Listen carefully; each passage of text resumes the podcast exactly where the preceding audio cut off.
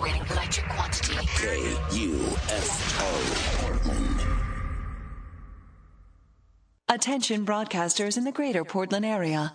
Your daily show prep begins now.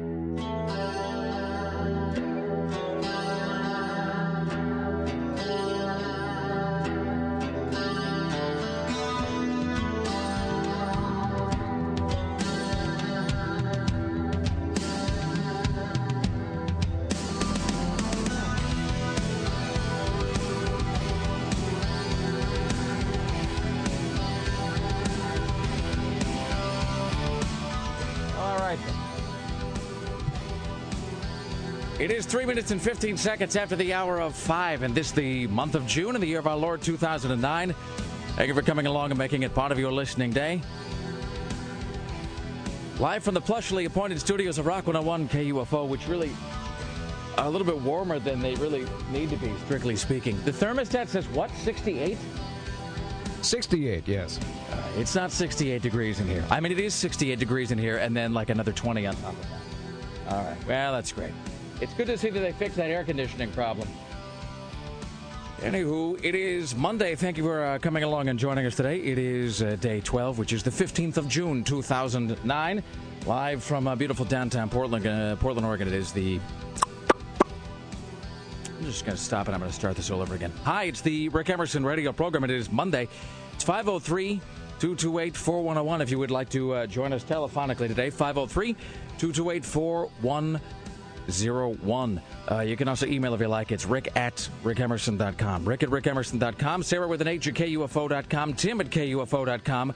Or Greg Nibler can be reached at NIBLER at KUFO. Uh, com. Coming up today, CNN radio correspondent James Roop will join us from uh, Los Angeles today. Uh, we'll also be giving away a pair of tickets to the U.S. Air Guitar Championships happening at Dante's uh, June 23rd, which I believe is a week from this coming Saturday. Uh, Kristi Turnquist from the Oregonian will step into the studio. We will talk about uh, box office results from over the weekend where Land of the Lost continues to fare even more badly, by the way, which was only overshadowed by this. The fact that the G.I. Joe movie test screened and had the lowest test screening rating in the history of Paramount Pictures. Mm, feel that. I saw Up over the weekend. Did you really? I did. And how was it? It was pretty good. It didn't seem like a kids movie though. No, I heard it was very dark and kind of uh, unsettling. I mean, in the first like few minutes, the guy's wife dies. I'm sorry, uh, the robot did it. Well done. And then at the end, Ed Asner Oh, is Tim. taken into heaven by angels and balloons. All right. Well, okay. Just well, I'm just trying to warn people. scratch that off the list. Hold on, let me just. All right. Now I got a whole afternoon free. That's wonderful. It's 503 228 4101. Here's the thing about Up. A I lot of people went to see it. I was worried that I wasn't going to get a good seat. No, I, I had made myself uh, actually several notes d- this past week to go see Up, which is uh, you know the new Pixar f- film, where, where apparently there's death right in the first 15 or 20 minutes. Um, here's I will say this about that: the thing about Pixar that makes them great is that they don't write down to kids. Because they don't make movies for children, they make movies. As cliched as this sounds, everybody sort of claims that they make stuff for the whole family, but it's never really true. Except with Pixar, it kind of is. Um, but the reality is that most times when somebody says something, it's fun for the whole family. What that means is it's fun for your five year old, and then it's fun for you if you've had six or seven martinis on the way to the on the way to the theater. Um, but Pixar movies really they do have a pretty a pretty big tent in that regard. I had made myself several notes like every single day this past week. I was like, must get to theater, must watch up, and you know why?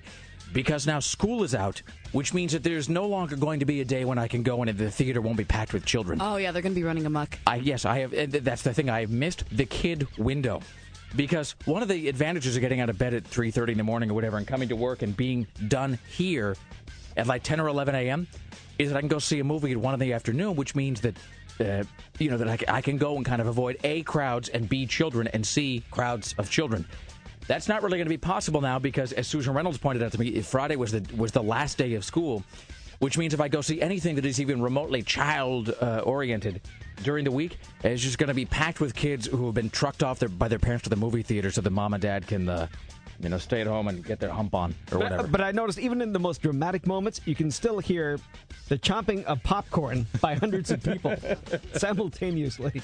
Even though they're not saying anything anymore, you can still hear the chomping. It's because the only drama in the average American movie theater now is whether or not they're going to be able to eat all of the cheese covering on their chip-like objects before it coagulates into an inedible mass. Tim, that's uh, that's really where we are as a society. I just stayed home and watched Firefly uh, with Lara because Lara's never seen the series, uh, the Firefly, the Joss Whedon uh, joint. How many episodes are you in? Uh, we're only three or four episodes in, and I've warned her in advance. I'm like, you know, this is like just so you know, this is the best series ever, and just so you know, this is the only season they ever had because then it was canceled. So get ready for disappointment. And so I think we're on. I think we're about to watch episode number four, and she of course loves it because it's genius. And ever, I just I have to prepare her after every single episode. I'm like, don't forget this gets canceled. I'm, I mean, I mean, I'm sort of I'm ruining it for you now, but I want you to be prepared that it's uh, there's uh, there's nothing after this. There's just this, and then there's the film, and that's it. So.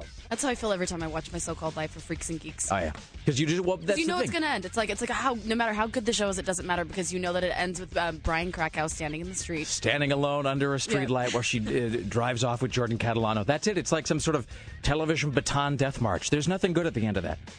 Uh, let's see. This text message says, "Rick, are you whining already? It's a little early, don't you think? Never too early for whining, sir, or madam."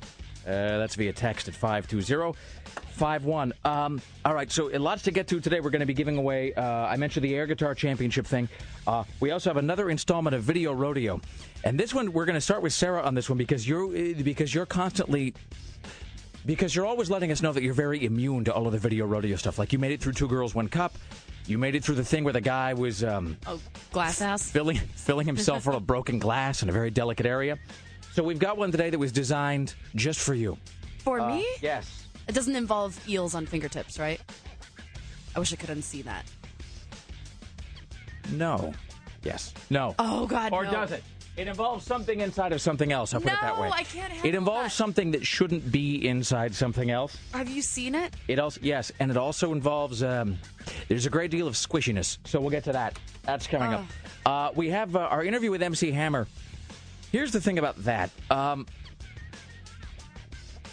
so I came in yesterday afternoon and I taped this interview with MC Hammer, who's pushing this new show Hammer Time, which I then meant to watch. Uh, I meant to watch it because it was on A and E last night. I didn't get to watch, but um, It sounds like a home improvement show. Here's the thing about the Hammer Time interview. Um, MC Hammer was really good. He, his answers were great. He was engaging. He was, you know, he was relatively charming and charismatic. It sounds as though he was talking to me over a really, really bad walkie-talkie from about 70 miles away, and also from 1925. So the audio isn't um, isn't that great. Uh, Greg is sort of doing the best he can in the other room to make it uh, audible. If I can't make that happen, really, my only this is like that Tom Savini interview we taped a while back, where I where it ended up, and the only choice I'm going to have is just to like get a transcript of it and then have somebody from the office act out the part of MC Hammer. So I don't want to do that, but I will if I have to. Uh, we're joined today, as always, by the lovely and talented Sarah X. Dylan. Hello, how are you? Hello, I'm doing well. How was your weekend? It was okay. It wasn't as tropical as I would have liked. You know, a lot of rain, a lot of gray. Man, I don't think I left the house once. I barely did. What did I do? Did I? Did, I'm trying to think if I even went anywhere on Saturday. Uh, you know, yesterday I came here to do the MC Hammer interview, and I think that's it. Uh, no, no, no. On Saturday I got a haircut. That's it. There you go. There's my exciting life. For you. Yesterday, I ate did. at a really good place. I think you'd like. It's called the uh, Grilled Cheese Grill on Alberta. It's just nothing but grilled cheese sandwiches. Awesome. It is amazing. Grilled cheese grill. I'm Uh, the grilled cheese grill. Excellent. Grilled cheese grill. Oh, and I had a humiliating experience at Powell's this weekend. We'll talk about that here in a few. Did you get caught buying something embarrassing? No, no, no. It was quite the opposite, actually. Um, so we'll, I'll, I'll make a note. We'll talk about that in a bit. Let's pay a visit to the news desk with your personal savior, Tim Riley. In the news with Tim Riley. Good morning, everyone. It is 5:11 Monday morning. It's going to be partly sunny today. High temperatures in the upper 70s. Six Oregon teens have been injured after their bus went off Highway 96 near Blewett Pass in Washington. They're part of Eugene's a youth corps. They were traveling to the ch- town of Twisp. That's T W I S P. Twisp. There's a town called Twisp. Yes. That is awesome. I have to get my photo taken there. They were supposed to be doing some trail maintenance. The bus rolled down a steep hill, came to a stop after hitting some big trees. The teens have broken bones, cuts, and bruises. Looks like the Saturday night of a uh, Saturday night shooting of a teenager at Northeast 120th and Burnside could be gang related. The 17 year old victim isn't being cooperative with the cops, so there's a little they can do. Over a thousand uh, Portland bike riders bared all for the annual Naked Midnight Bus Ride that began at Northeast Nikolai and went through the city. The ride was supposed to protest dependency on foreign oil and cars. It may not have accomplished its goal. Most people were elsewhere at that hour and didn't see the mobile blubber pedaling down the street. Awesome. Hey, was it uh, was it that the same the event where they were throwing that banner off the side of the bridge or whatever? They were they were bitching about the new. I'm not sure, but this was a nationwide thing. This isn't part of that. I know this is the one that stopped up traffic on the Hawthorne Bridge for like an hour. wait, was this okay? w- Wait, so is that? Wait, so this was on the Hawthorne Bridge. This is why I don't ever leave the house on the weekend. What was the Pedalpalooza thing where they were bitching about the new bridge that they're going to build? No, this isn't about the bridge. This is about uh, dependence on uh, foreign oil, It's about being naked on a Oh, bicycle. I- I- As if that's going to do anything. seriously, you why don't- fools. Yes. Put your clothes back on and go home. No one's going to give up their cars and foreign oil. Why don't you suck it? Huh? Why don't you do Jeez. that? Jesus. All right, here's Tim Riley. Well, isn't this the way it always goes? The elderly man who barged into the Holocaust Museum last week and killed a security guard will survive his wounds. There's no justice, Tim. No, 88 year old James von Brunn was uh, shot in the face. But it's not going to stop him. He'll be back. He's in critical but stable condition. The Washington Post reports a hearing will be held today to uh, update the U.S. District Court on his uh, condition and how the prosecution might proceed in the case. He's charged with first degree murder and possession of a firearm in federal property. Meanwhile, the suspect's son tells the Post he wishes his father would have died. Hey, good for you. Well done. The- So, uh, yeah, apparently hates the old man. Well, see, but I, but isn't that a refreshing change? Because the wife divorced him like 20 years ago. And now the kid wishes he was dead. That's such a great uh, uh, alternative to the usual uh, sort of blather you hear, which is that you know, well, he always seemed like a nice guy, and he never gave any indication. Because He never seemed like a nice guy. Because that's all, yeah. Because that's a lie. They always give an indication. they never seem like nice guys, and you can always tell that they're an a hole from like way back. All right, good for them. Well, it always feels like summer when there's a riot in LA, and there was one last night. Things get out of hand following the Lakers' 99 to 86 victory over the Orlando Magic in the NBA Finals. LAPD was forced to go out on a tactical alert. Everybody was dispatched to the Staples Center when hundreds of rowdy fans flooded the street in front of the arena after the final buzzer sounded.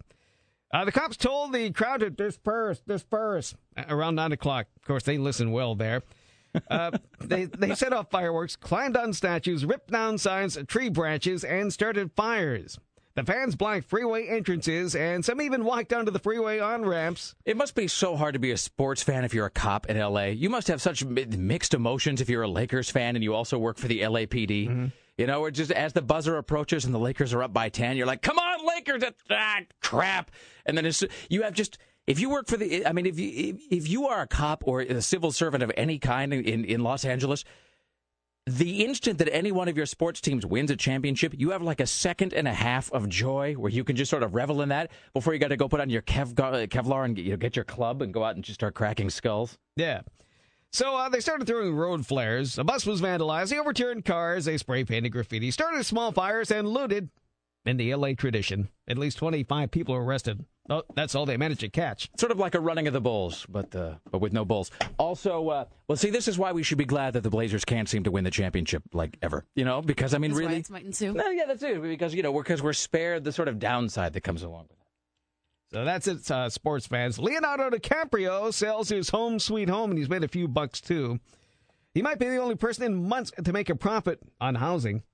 He flipped his $6.35 million Malibu home for almost 8 million, although his property was listed for 7,999,000, almost uh, $1.25 million more than he bought it for in 2007. The sale price is yet to be disclosed.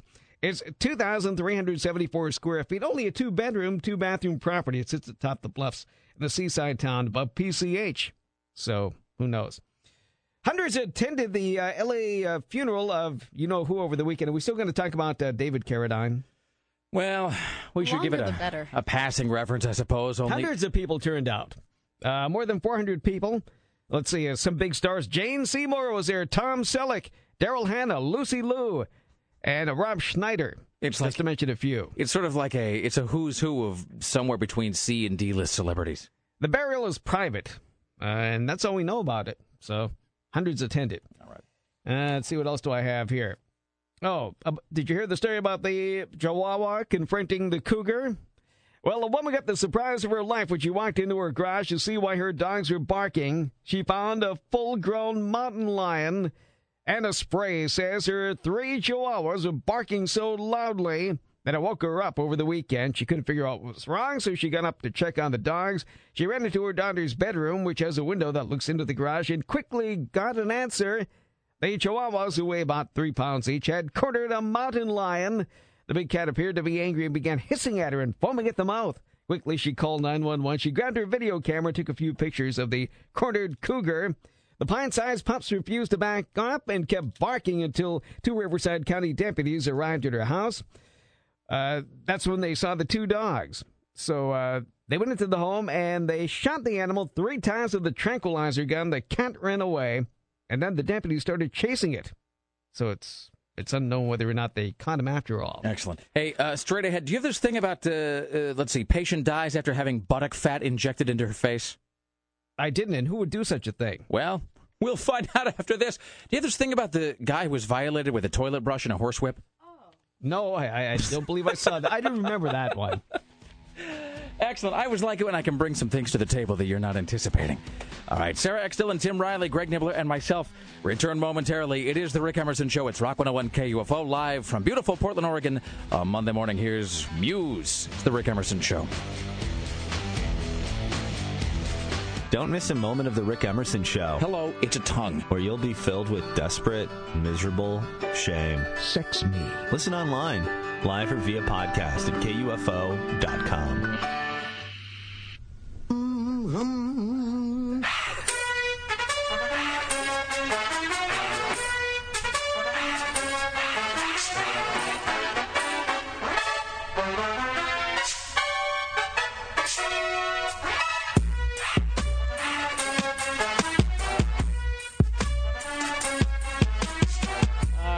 It is the Rick Emerson radio program. Thank you for coming along. It's 503 uh, 228 4101. 503 228 4101. Coming up at 6 o'clock, we'll talk to CNN radio correspondent James Roop from Los Angeles. Here's something I don't understand. So he's going to be talking about what's her name? Um, uh, uh, Tami Farrell, who you don't really care about her, and you don't even really care about the woman she replaced. But, it's but I'm curious about a little fact they have here. So Tami Farrell is the woman who is the new Miss California because Trump fired uh, what's her name, Carrie Prejean or whatever her name is. But it says here, here's what I don't get with the headline. It says Tami Farrell, who became Miss Carolina, U- uh, I'm sorry, Miss California USA last week when Donald Trump dumped Carrie Prejean, promises to avoid controversy during the five months of her reign. And didn't what's her name just win that like a month ago? I guess so, Yeah. So is it only like a six month? Do they do that twice a year or something? Is it that you only win it for six? This seems like a Maybe lot. Of, she can't count properly. it seems like a lot of bother for something that's only six months. She may not know how many months there are in a year. Well, it's entirely Well, I thought that she won a long time ago, but she just started talking like a jackass a month ago. Oh, is that true? Well, no, no, no, no. Because the whole thing of her being grilled by Perez Hilton was just like Yeah. Hmm. that was just like five or six weeks ago. Oh, I guess you're right. You know, I can't tell. Either things are happening way too fast or they're happening way too slow. I can't. I No, can't they happen about the same. Thanks, Tim. At the news desk, ladies and gentlemen, your personal savior and Kronos, the god of time, Tim Riley. In the news with Tim Riley. Hello again, 528. We'll have partly sunny skies today. Most of the week, highs in the 70s. Portland police hauled a guy away who kept them in a four hour standoff. At least they thought he was there. They got a call about a fight in the 600 block of Northeast Killingsworth around 2.30 yesterday afternoon. They thought Jose Luis Mahia was inside. Well, after four hours and no response, they fired tear gas into the house. Turned out he wasn't there. He was at Southeast 102nd, about 13 miles away. but they took him into custody. Fantastic. A Portland cop is charged with 82, 82 counts of telephonic harassment and 71 counts of official misconduct over allegations he harassed a woman over the phone. 28 year old Joseph Wild has been with the Bureau for some four years now. Those who know him said he worked hard to become a cop. Oh, this must have hurt. A Canby construction worker has been seriously injured after plunging 25 feet onto a concrete slab. A 35 year old fell through a hole in the roof of a movie theater under construction. He's pretty much hurting all over. Time for Geek Watch. Here's your Geek Watch for Monday on the Rick Emerson radio program. Ugh, this high-speed modem is intolerably slow. In the Quasar Dilemma, remember you used to... Just a television show. That's all, okay? right, but because we were wondering if the quantum flux... Now, just listen on there. There is no quantum flux. There's no auxiliary. There's no goddamn shift. You got it? Energize. This is a two-parter. Comedy Central says it's bringing the animated comedy Futurama back Yay. from past cancellation. Fantastic. For 26, 26 new half-hour episodes, the sci-fi series set in new New York City in the third millennium will resume production more than six months after ending its four-season run on the Fox network in 2003. In 2008, those original 72 episodes were supplemented by four extended-length versions. The new episodes, produced as before by Matt Groening and David X. Cohen, are expected to air on Comedy Central beginning mid 2010. 20th Century Fox Television could license the new series for broadcast network. That is fantastic because this, and so here's it. We waited until Comedy Central actually announced it officially because Billy West, who has sort of been keeping the uh, keeping the faith, he's been keeping the Futurama candle lit because he he does a, a majority of the voices on that show, along with uh, uh, Katey Sagal and um, oh God, what, what, the hell is his name? The um, the guy that's the voice of uh, John DiMaggio, the guy's the voice of Bender, uh, and Philip LaMarr, and. It, so Billy West has been out there, I think, trying to sort of make it happen by saying it was going to happen. I think he thought he could just sort of will it into existence, which may have come to pass. But Sarah and I were talking about this last week, and until Comedy Central actually confirmed didn't want to announce it. I want to get everybody's hopes up uh, about it. But they put out the four. This is the sort of uh, enduring legacy of Family Guy, by the way, because when Family Guy went off the air, when that got canceled, the DVD sales were so strong and the rerun ratings were so high that the network, you know, decided to, to fund new episodes because animation is incredibly expensive to do. And it was the same thing with Futurama, where those direct-to-DVD movies, and I'm proud to say that I purchased all of them, um, and the reruns that they were doing late at night on uh, on Adult Swim for a long time got such great ratings that Comedy Central decided to bring it back. So excellent. That is so awesome. Fantastic. Good news, everyone. Part two. What? Part two of three. Okay. Apparently, rumors of his demise were premature for comic book hero Captain America.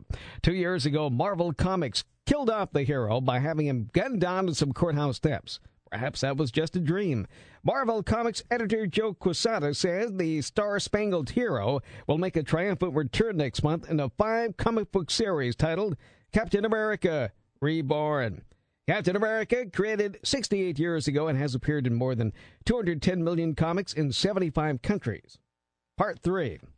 Like concert goers lined up for coveted ticket, Facebook users quarried up over the weekend to claim their digital turf.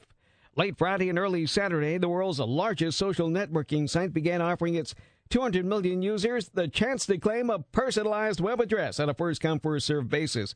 Within 15 minutes, 500,000 users had grabbed a name. The move allows them to create a distinct online address with their personal profile with a name of their choosing. Uh, so that's that. The late night change occurred at 12:01 a.m. Eastern Time Saturday. Do you understand anything we're talking about? Yes, I do. I'm familiar with the Facebook. Did we get I'm our just- Did we get our names? I'm just asking because uh, because I know sometimes you pass along this information like a dutiful news conduit, but you are Uh-huh. perhaps uh, you know not personally invested in the information. So did you get your uh, personalized Facebook URL over the weekend? I did not know. Okay, Sarah. I got mine. All right, because I sent you a text reminding you you to did. do it. Thank you so much. It was all you. I You know who didn't- The Wait. change to digital TV wa- just led to too much confusion over just- the weekend. were- I, I just my brain could not grasp. You were drained. Can I just tell you this? Okay, look, So did you get yours? I did indeed. Uh, no, I set. I set. This is what a the, the, the fool I am. I set three different alarms for myself. That's what a retard I am. I spent. Uh, I spent my entire. What was it? Friday night. I spent my entire Friday night because Lara was gone. She works. Um, right now, she's working 2 p.m. to midnight, and so Friday night from like eight to around 8:55, I had three staggered alarms set off. one at 8:10, one at 8:25, one at 8:55, so that there was no chance that I would miss it. And I logged on uh, at like I don't know 9:01 in 10 seconds or something, and immediately just entered, click, set. You know who didn't get it was Lisa Wood, I, because I like at 9:05, she had a logged in, b realized that somebody else had gotten facebook.com slash lisa wood i'm, I'm going to see who it is right now Yeah, let's see. facebook.com slash Lisa Wood. And she'd already had time to write an angry post about it. It was a lot of like, God damn it, I missed my name. Um, Lisa, oh, it's private. Yeah, so here's some other Lisa Wood that got that. I was able to get uh, facebook.com slash Rick Emerson. And By I, the- yeah, I picked Sarah X. Dylan. and here's the uh, here's the best part about it. Let's see, where did the Okay, so I uh, at, uh, on Friday at like 9:05, I log into Facebook and I get facebook.com slash Rick Emerson. Like five minutes later, I get a uh, I get a message in my Facebook inbox, you know, my Facebook mail or whatever. I get a message from some other guy named yes Rick Emerson. Subject line of this: Dude, release my name. And then the message says. You are not the only Rick Emerson in the world. Do you have to take every Rick Emerson username or domain name there is? You should say, that may be true, but I'm the most important one. Well, I, I don't like to put it in, in such blunt terms, Tim. and if had you had my status, you wouldn't be writing this at this moment. Oh, so it looks like it's gonna get Sarah because someone Maybe I ought to handle your PR. I was just, you know, I I think that uh, it, I think the message speaks for itself. I uh, I think it's implicit, Tim. He just matters a little least. well, that's And others of the same name. Well, you- this, and I think it's his own problem, really. his own laziness. I, I think he, but look, he didn't set three different alarms, and he was probably busy having a life. So you have a life, you lose. The, I think he might be the same guy that sends me an email about every six months asking to buy rickemerson.com, and then when I politely decline, just screams at me about it over the email. And I think, and and, and I may or may not, this may or may not be the guy, but there is another guy named Rick Emerson somewhere who I swear to God, he raises coon hounds. He raises like those dogs that chase or that you used to hunt raccoons or whatever. That, that's and like that's his thing. Like he wants rickemerson.com so that he can be selling hounds to people, like in Lickskillet, Arkansas, or something. Um, so a- anyway, sir, that's uh, that's your boggle, not mine. All right. I found out there's another Tim Riley in radio who works at NPR. I've never heard him. And he writes books, which I have never read. So, with all this popularity, I've never read about him or heard about him, but there's another Tim Riley that exists, and it's not me. And he's on the East Coast. All right. Well, you know, And he's a bit younger than me, so I've been at it a little bit longer than he has. so, I don't want to hear about it. so he's later in line. Yeah. That's all. Everybody just has to wait their turn. Mm-hmm. All right, there's your triple geek watch for Monday on the Rick Emerson Show. The sons of Warvan. I shall avenge you. Next. Oh, loneliness and cheeseburgers are a dangerous mix. Oh, and I think this other guy, this, this one of this, these other, this other Rick Emerson guy, uh, he ended up getting some other Facebook, you know, it's like, you know, facebook.com slash like other Rick Emerson guy, you know, whatever it is. And the photo of him, uh, he appears to be wearing that Civil War reenactment garb. So Are you sure that's not you, Rick? I, it's my secret identity. All right. Uh, it's 503 uh, 228 4101. Oh, when we get back, when we get back, which do you want to hear? Do you want to hear patient dies after having buttock fat injected into her face? Well, that was, I mean, it's pretty already much all of us the about surface. that. We said Yes. yes. No, I mean, that's trying to figure out That's which guarantees. I'll do that one. I'll do this one about the toilet brush and the horsewhip, too. Awesome. It's uh, Rock 101 KUFO. This, ladies and gentlemen, is Motley Crue coming to the Clark County Amphitheater July 28th, part of Crue Fest 2, which in turn is part of KUFO's Summer of Rock. You can get your tickets at Ticketmaster.com or at KUFO.com from Dr. Feelgood, which will be performed in its entirety at that show. This is Kickstart My Heart. It's the Rick Emerson Show on Rock 101 KUFO live from Portland. The Rick Emerson Show. Available anytime, anywhere. It's too bad about your rocky insides where no man's seed can find purchase. Visit KUFO.com right now.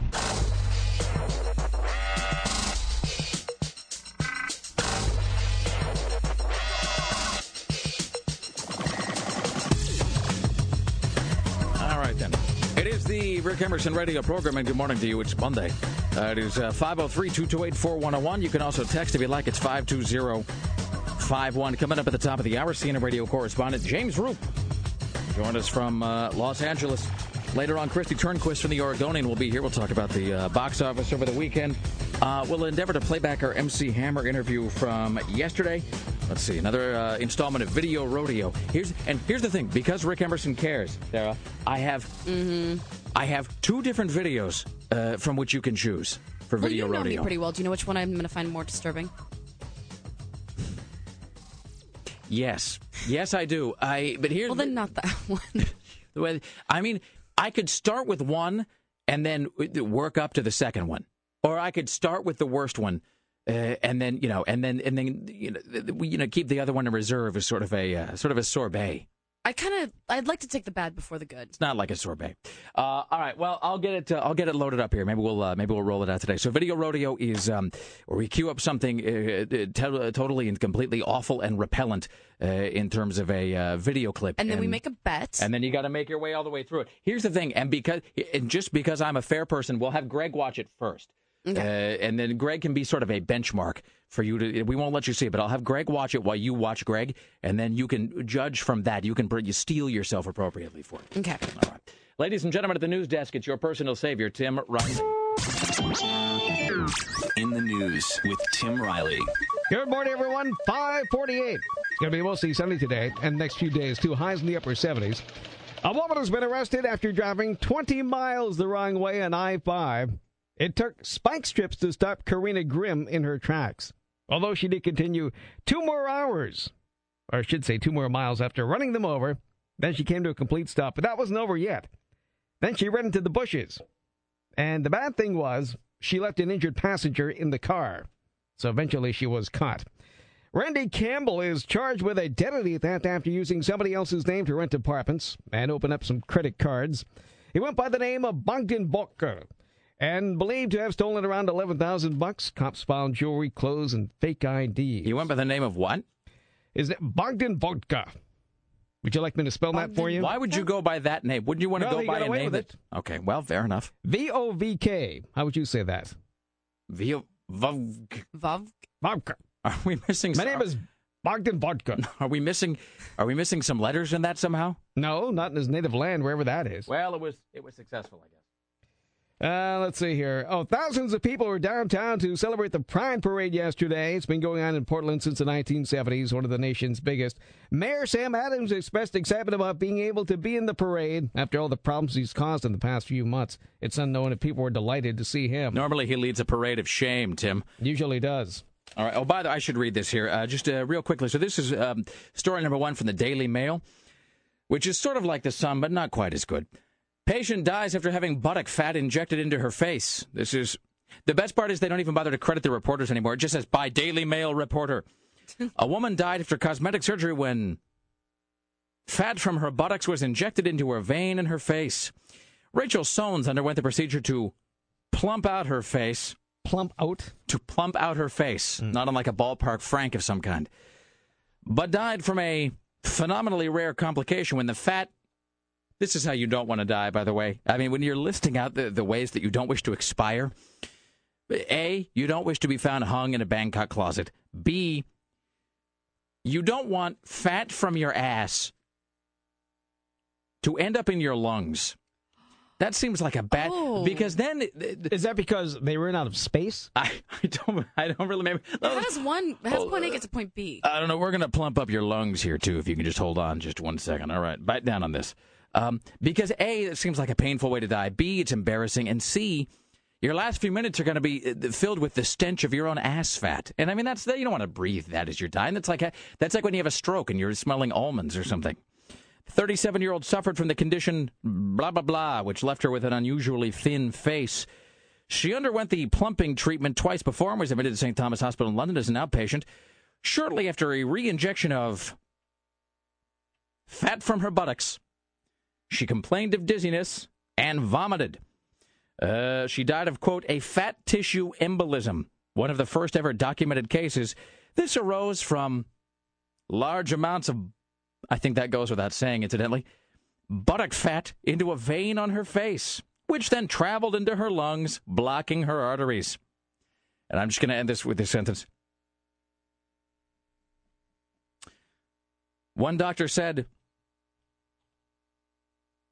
once the buttock fat got into her lungs, there was nothing we could do. Look, I'm not a doctor, but it seems like that, that part goes without saying. Uh, one more here. He's being honest. That's right. He's embracing what he does not know, Tim. Dateline Ottawa.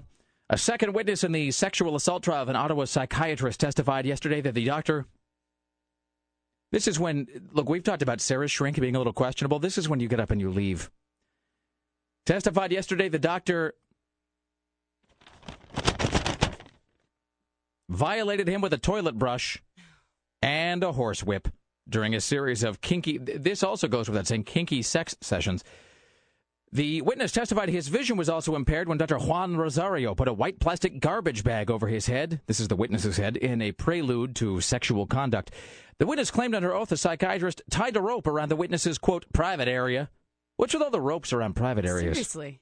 We're we're in some sort of binding up your junk golden uh, age, and then quote walked me around the office like a horse, tapping the horse whip on my rear end. The witness also described other deviant behavior with the toilet brush and the horse whip. Rosario has pled not guilty. Here's Tim Riley, ladies and gentlemen. This comes to us from Florida. Oh, Oh, I had no idea. Yes. Ba, ba, ba, Ah. I got nothing. One in five people in Central Florida read below the fifth grade level.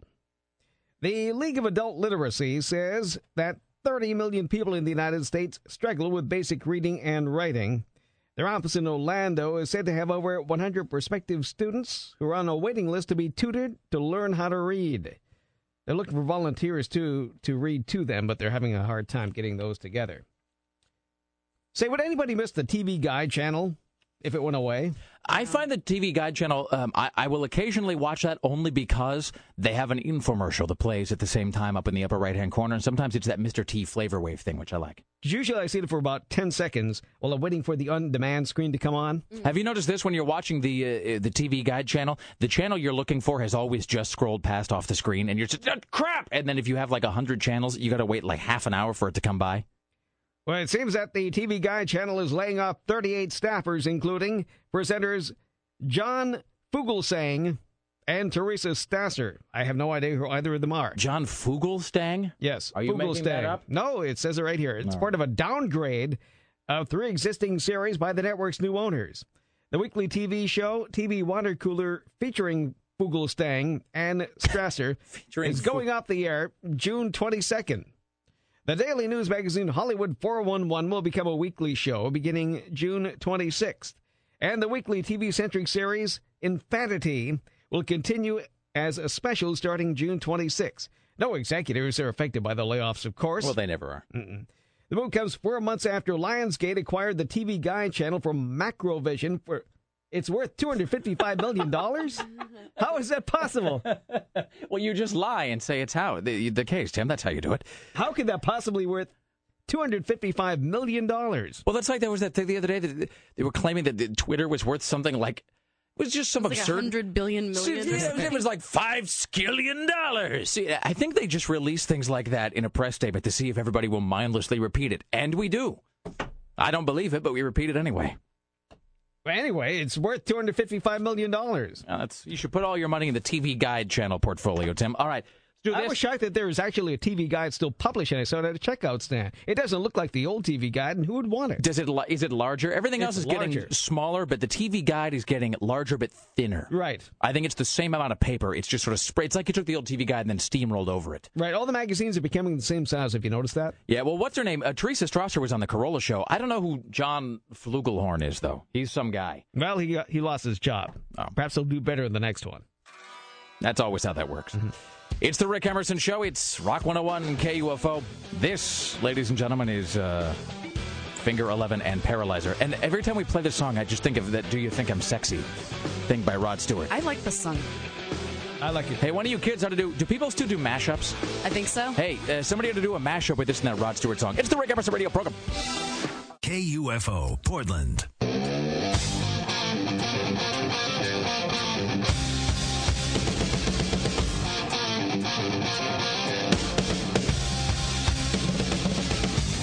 Indeed, it is the Rick Emerson radio program, live from beautiful downtown Portland, Oregon. It's 503 228 4101. Coming up inside this. Why did we get a crate of sunflower seeds? Are these for Richie? I think so. Was did Richie have some weird sunflower seed uh, smuggling ring or something that he was operating out of here, like he was at Sing Sing? I don't know. These are huge bags of sunflower seeds, though. I think these are more sunflower seeds than anybody really needs, like strictly speaking. What flavor do you have, Rick? I have zesty ranch.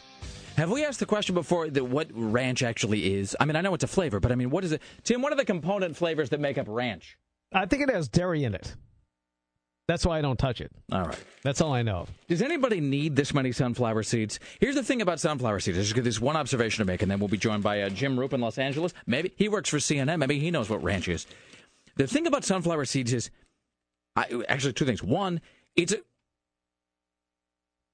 What? What? Sarah opened the bag of sunflower seeds and is right now. Oh, you're not going to do that thing where you're going to spit them in. Is that what that plastic cup is for?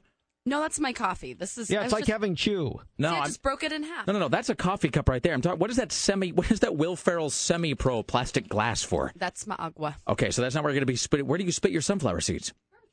All right. You're not going to be like one of those guys that has like the gross Sunflower like chew seeds almost aren't worth it though. They take way too much worth work like the tiny little seeds. Exactly. That's what I wrote down right here. Not worth it. Disproportionate amount of energy. That's the, the. You know what else is like that? It's like ribs. That's the thing about. As much as I love ribs, and I really do, it, it- damn, it's just not worth it sometimes. It really isn't. All right, let's welcome uh, now from Los Angeles, CNN radio correspondent to the stars, James Roope. Hello, sir. Hello, how are you? I am fantastic. How's your weekend, my friend? Weekend was fine. You sound you sound very mellow today.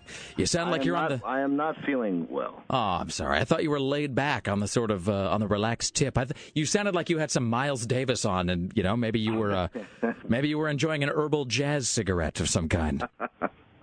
let me just uh, let me make this observation about sunflower seeds. One.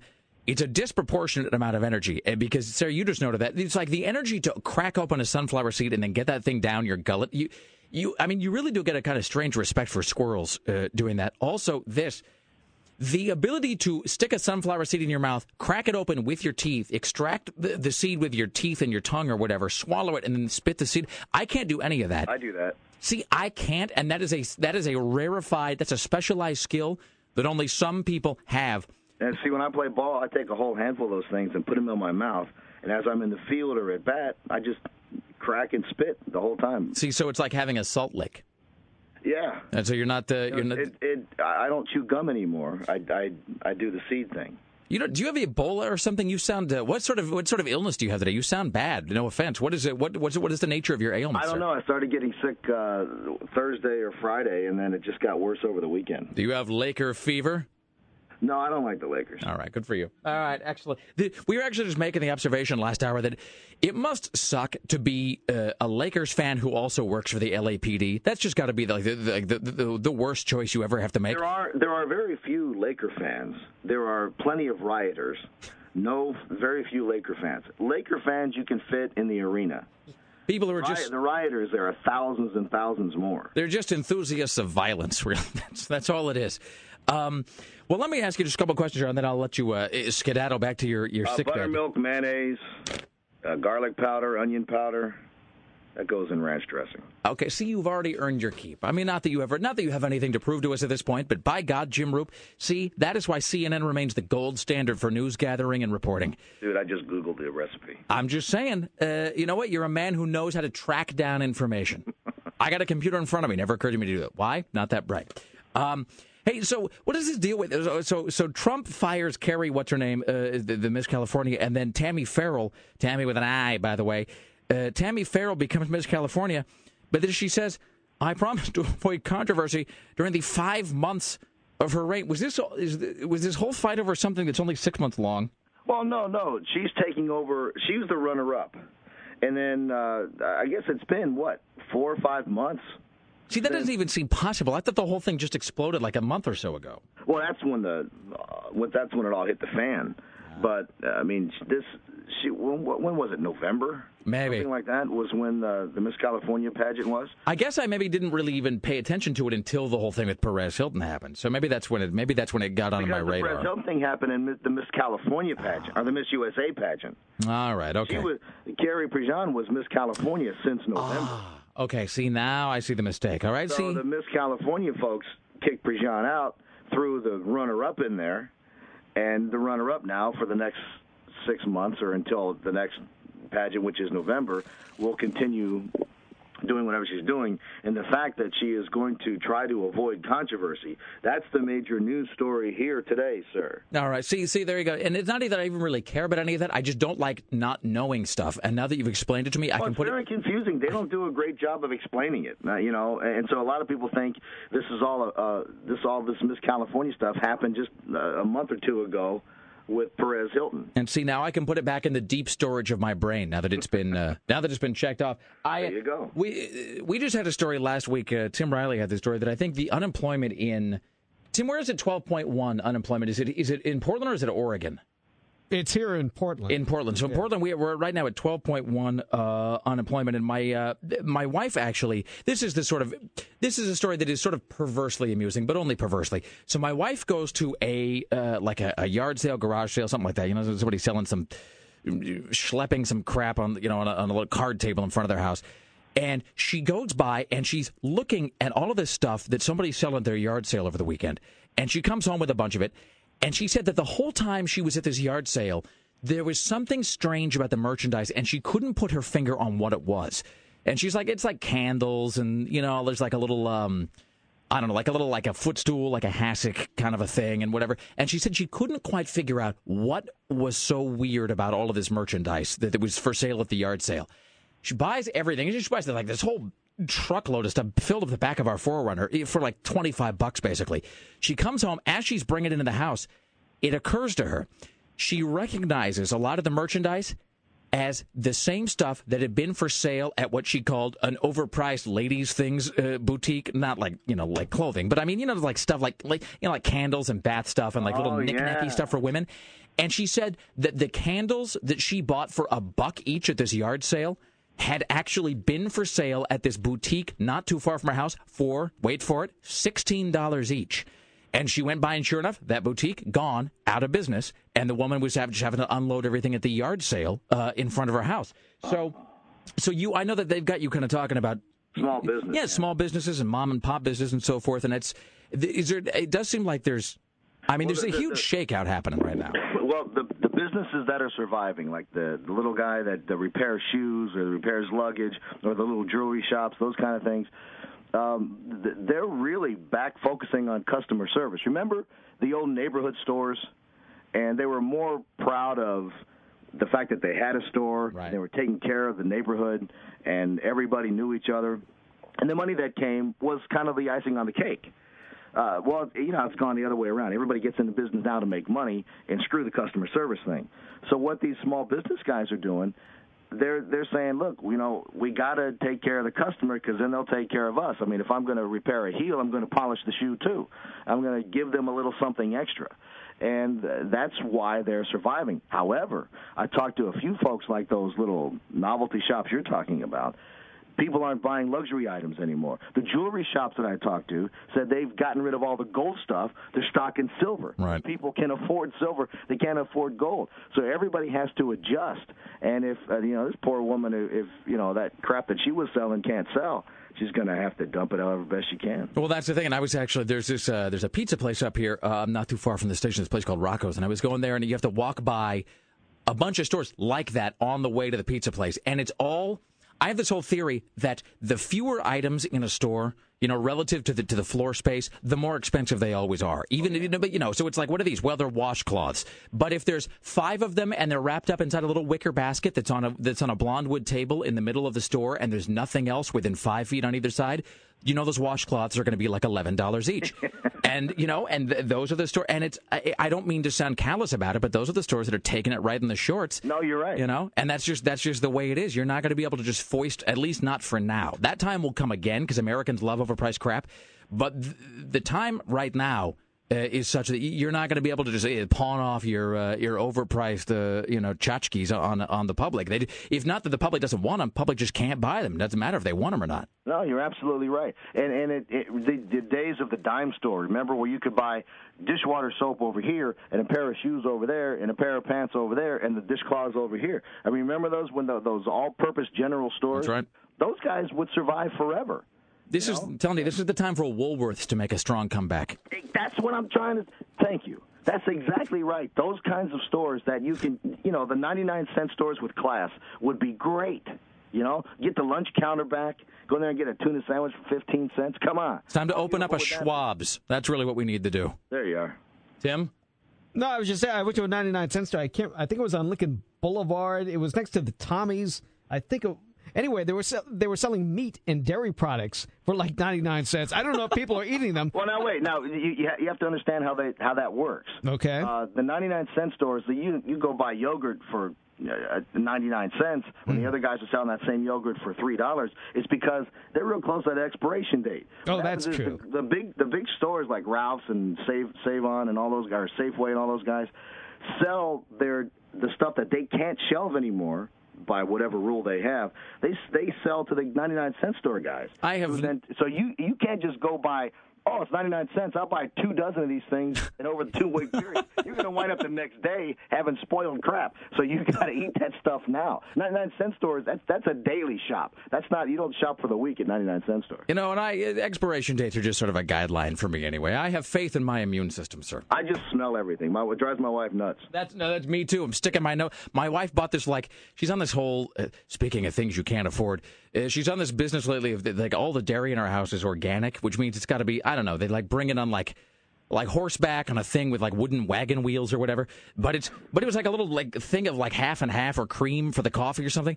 And it's that thing of and she comes into the kitchen and I've got the lid off and I'm going sticking my nose into it.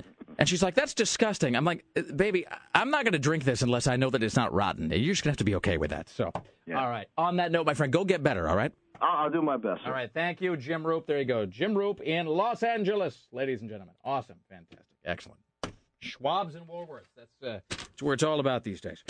All right. It's uh, Rock 101 KUFO. Tim Riley, what headlines are we tracking for the people on this Monday? Uh, Massachusetts woman calls 911 after being surrounded by a pack of coyotes.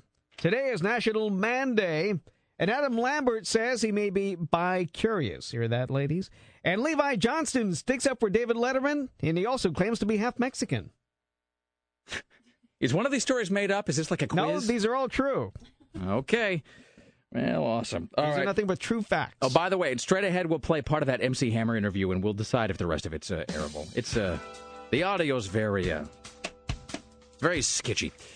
Pardon me. It's uh, Rock 101 KUFO. Here's Bad Religion on the Rick Emerson radio program. The Rick Emerson Show continues next Ladies and gentlemen, you and your groin, you, you keep listening. on Rock 101 KUFO.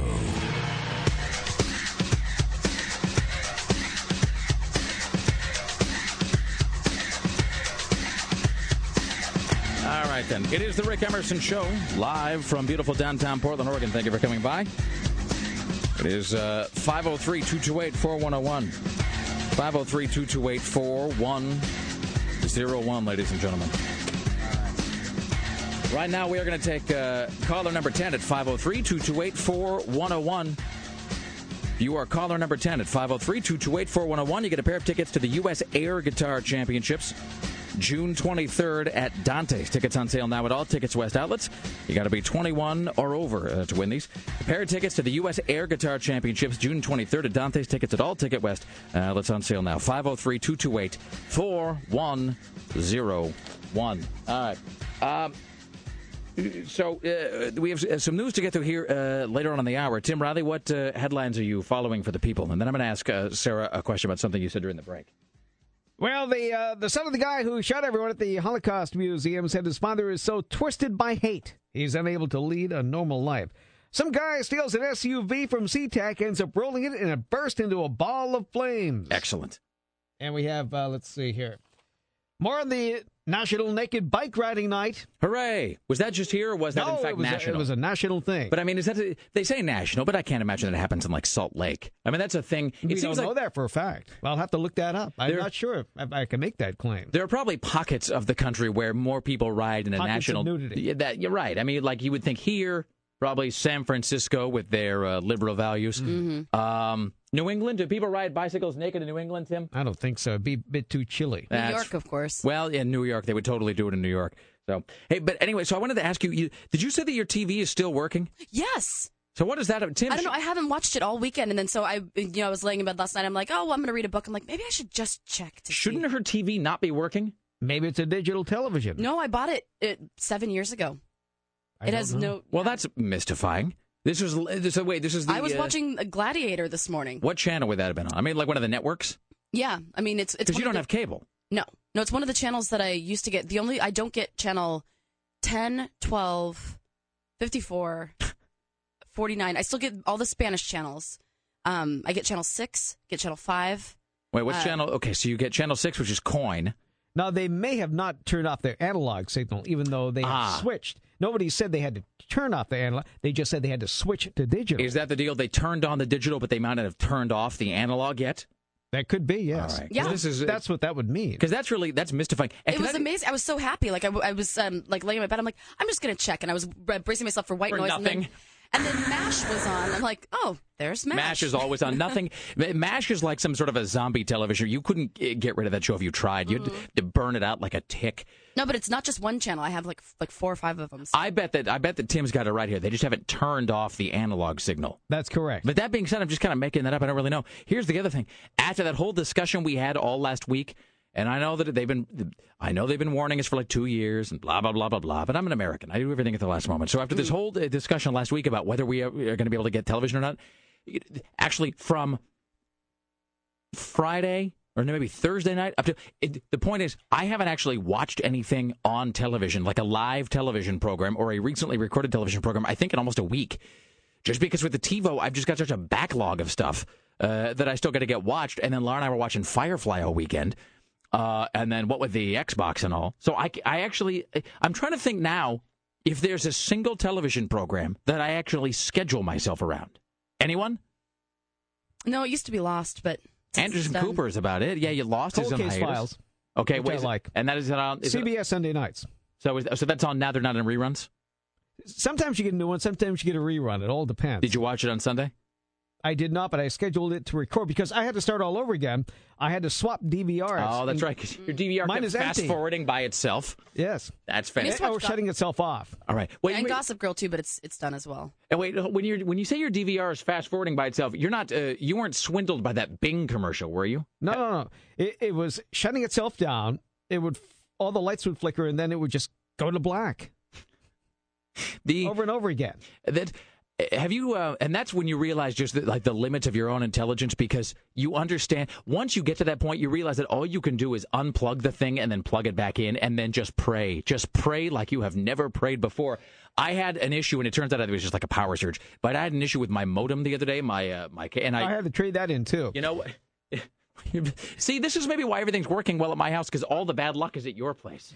Well, what happened was I, I run a, a wireless thing from the third floor to the first floor, and for some reason it wasn't working on the first floor sporadically. So I just unplugged it and brought the old modem back and traded it for a new one. In the meantime, the DVR went south, so I had to trade that one back too. Really That's this- the difference with us. He's referring to his third floor. I was going to say, you know, I got one, I got one floor and then like a basement that's filled with dirt. I mean, that's pretty. That's I have pretty one floor it. and a dirty back porch. Well, that's good. Somebody has texted. They said, "What about True Blood?" Here's the thing about that True Blood. Right Oh, I now, wanna start watching that. I'm just watching. I'm wa- I'm working my way through the first season uh, right now. So not even True Blood am I. Not even True Blood am I setting myself for. Uh, that and they've pushed Mad Men back again. So it's like Oh, I I got didn't know that. Yeah, so I got uh, and have you, those bastards. Have you seen that thing they're doing with Mad Men where they're running what purports to be a season three promo, but it's just a bunch of crap from season two. Oh, that's too bad. And they've just I chopped hate it up when people do that. Sons of bitches. They're, and now an exclusive preview of Mad Men season three, and it's not. It's just a bunch of crap from season two that they've edited together. I don't like being lied to. Oh, the jackasses. So there's that. So, True Blood, I'm just watching season one right now. Uh, Breaking Bad, I'm just catching up with on DVD. So there's, there's actually nothing except for Anderson Cooper that is in. You know, there's stuff like like No Reservations, like Anthony Bourdain or whatever. But that's like I don't even know when that season starts or ends. I just hit. I just tell the TiVo to record it every time it's on, and there's like 500 episodes of that. So it's like you never know when you're getting something you know new or old anyway. I just watch everything online, like everything. That's- it's it's so easy. I'm just like, hmm, what's the show that I heard somebody talking about? I'm just gonna Google that and find it and watch it, and that's it. Oh, watching the Hulu. See, The Hulu or just like or any show, like they have so many websites for it. See, and that's my thing. See, I uh, uh, I have the uh, what's it the uh, you know the, the Comcast high high speed internet, which I love, by the way. And so, but I had this. It was right after the when we had the windstorm uh, a couple weeks ago, and just everything it was the worst windstorm in the history of everything. And I had like a little bit of a power surge. Power didn't go out, but I think there was a power a flicker at some point, and uh, my internet went down. And I unplugged the modem, and that's when you realize just you are so at the mercy of the fates because I unplug it, I wait till thirty, plug it back in, and then thank for the lights come back on. But then you realize if the lights didn't come back on on my modem, like if it didn't if it didn't fix itself by unplugging it and plugging it back in, I am screwed. I have nothing. There's nothing I can do beyond that. I mean, it's not like it's a box full of gears or something, and you can open them and go, "Ah, oh, that one just needs to be rejiggered or whatever it is." It's just nothing you can do. So thank God I'm not facing. Oh, this, by the way, somebody said they have only turned off certain channels for now. Says this text. So apparently that is Well- the oh, deal, Sarah. Well, thank you for the TV channels who haven't changed because I'm too lazy to get the thing. Yeah, see, you'll be forced into it though. I know. Well, actually, Bruce Agler and I had spoken, and he has a couple extra ones. Of course he does. Yeah. I got a whole basement full of those. no, no, no. I got a. You want a TiVo? I got three in my attic. All right. It's uh, Rock 101 KUFO, ladies and gentlemen. This is Three Days Grace. Coming straight uh, up straight ahead, we have uh, the news with Tim Riley. Kristi Turnquist will be here to talk about the weekend box office and part of our interview with MC Hammer, which may or may not be audible. It's the Rick Emerson Radio program. Broadcasting in standard definition. If you don't have a place where you can hold these people, your only other option is to kill them. This is the Rick Emerson Show on Rock 101 KUFO.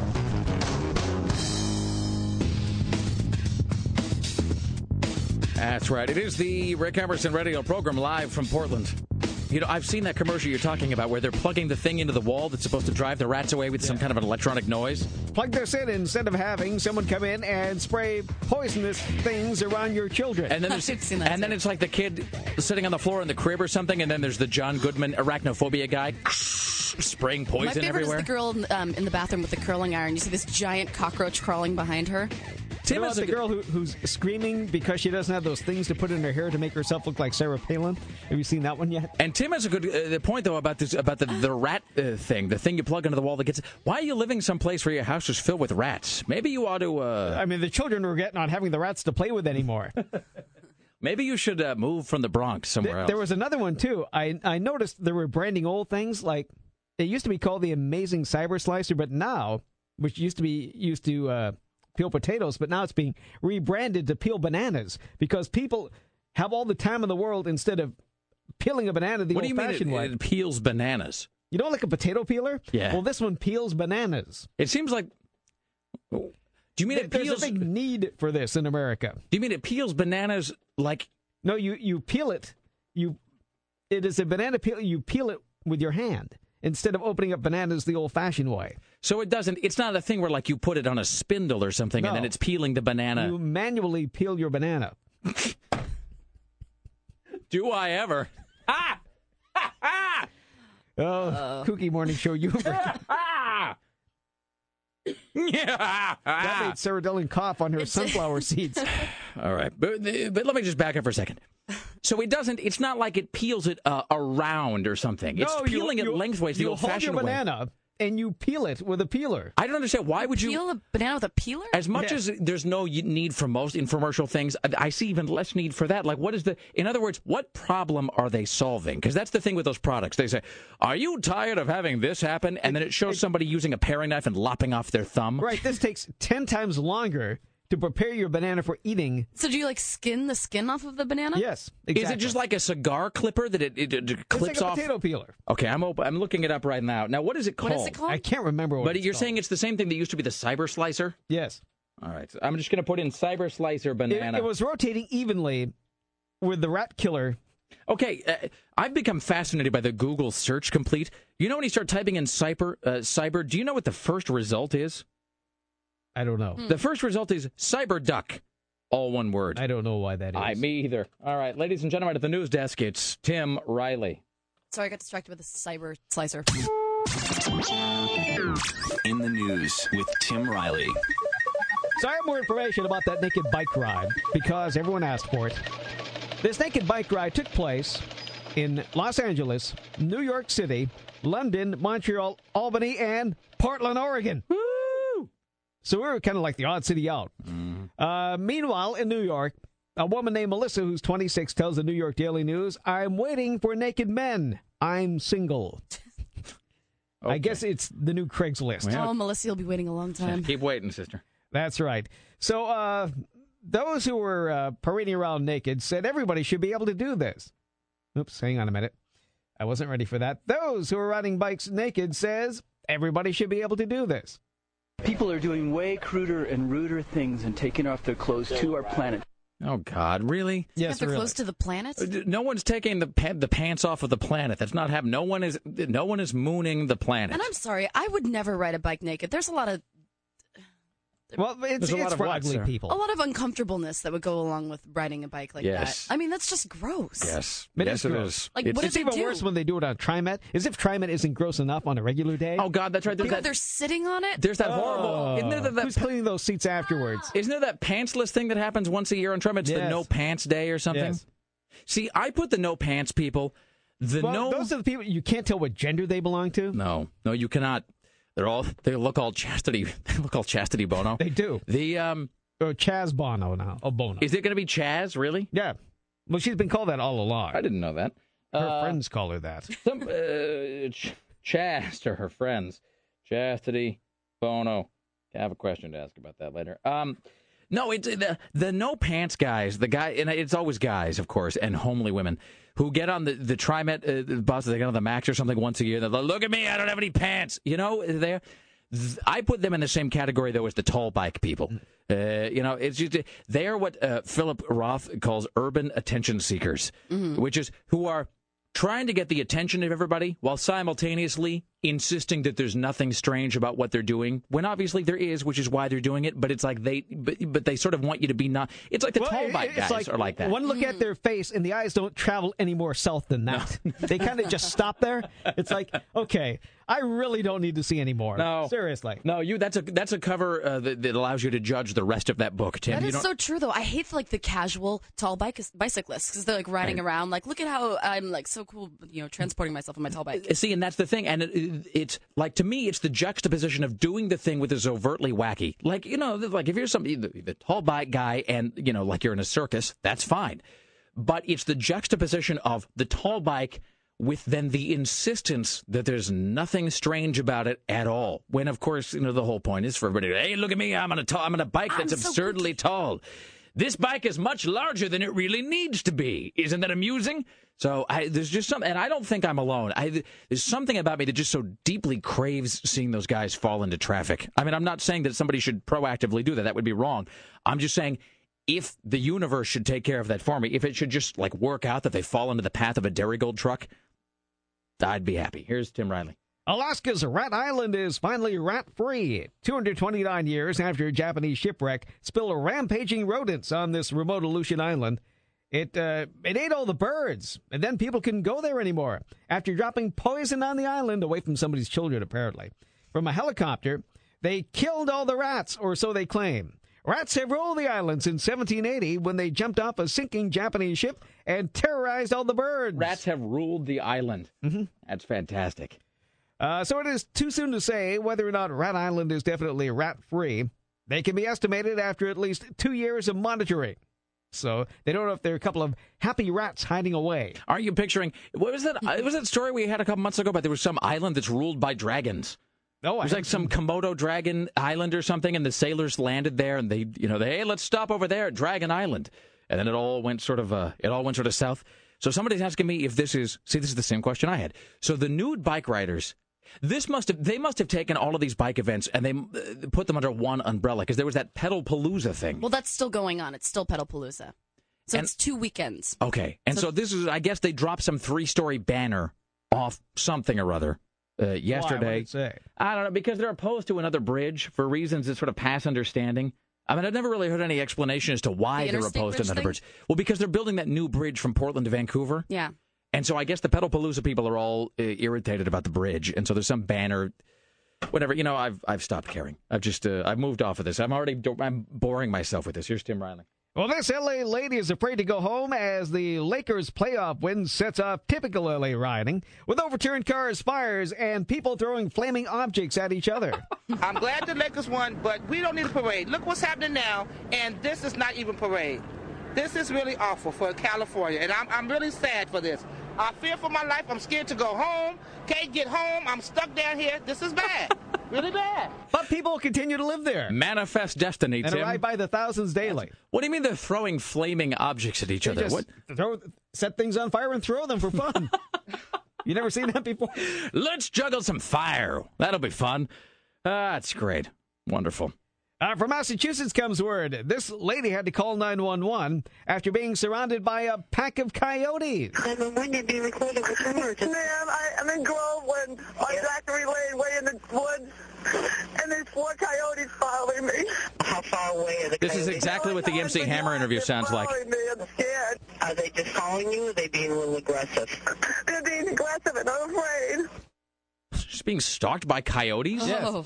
That's creepy. Wait a happened minute, is she, is she wandering through the woods? She's walking her dogs on a city street, Where at? Massachusetts. Is that the sort of... You don't picture Massachusetts being filled with coyotes most of the time. No, I thought that was a. Uh, I thought that was a, like a southwestern phenomenon. perhaps so, but coyotes are everywhere now, and bears. It seems kind of like an animal uprising time. I think this is. They're Uh, sick and tired of it. hey, let me just uh, play you a little bit of this MC They may be thing. here. snacking on naked bikers next. I'm going to play you a little bit of this, and then y- you all uh, uh, tell me whether or not you think this is arable uh, in toto, as they say, i- i- i- in It its might be entirety. riveting for all you know. Well, it's seven minutes long. It's not that it's a bad interview. I'll play like the first 30 seconds just so you can get a sense. Okay. The, here's the thing is that the MC Hammer, the guy comes on and goes, All right, are you are you ready? I'm, I've got, and he sounded bad, the guy who patches you through to MC Hammer, because the deal is you sit there and hold. And then you wait for MC Hammer. You know, Go he's through his people. yeah, because he's yeah, because he's doing a whole series, and this is like your time life operator that, that you know that hooks the two of you up. And the guy says, "All right, I've got MC Hammer," and he sounded really bad, the operator. And I thought, well, this isn't good. I thought, well, maybe that's just you know he's the middleman, so maybe they gave him the bad headset. So then he puts on MC Hammer, and Hammer's all,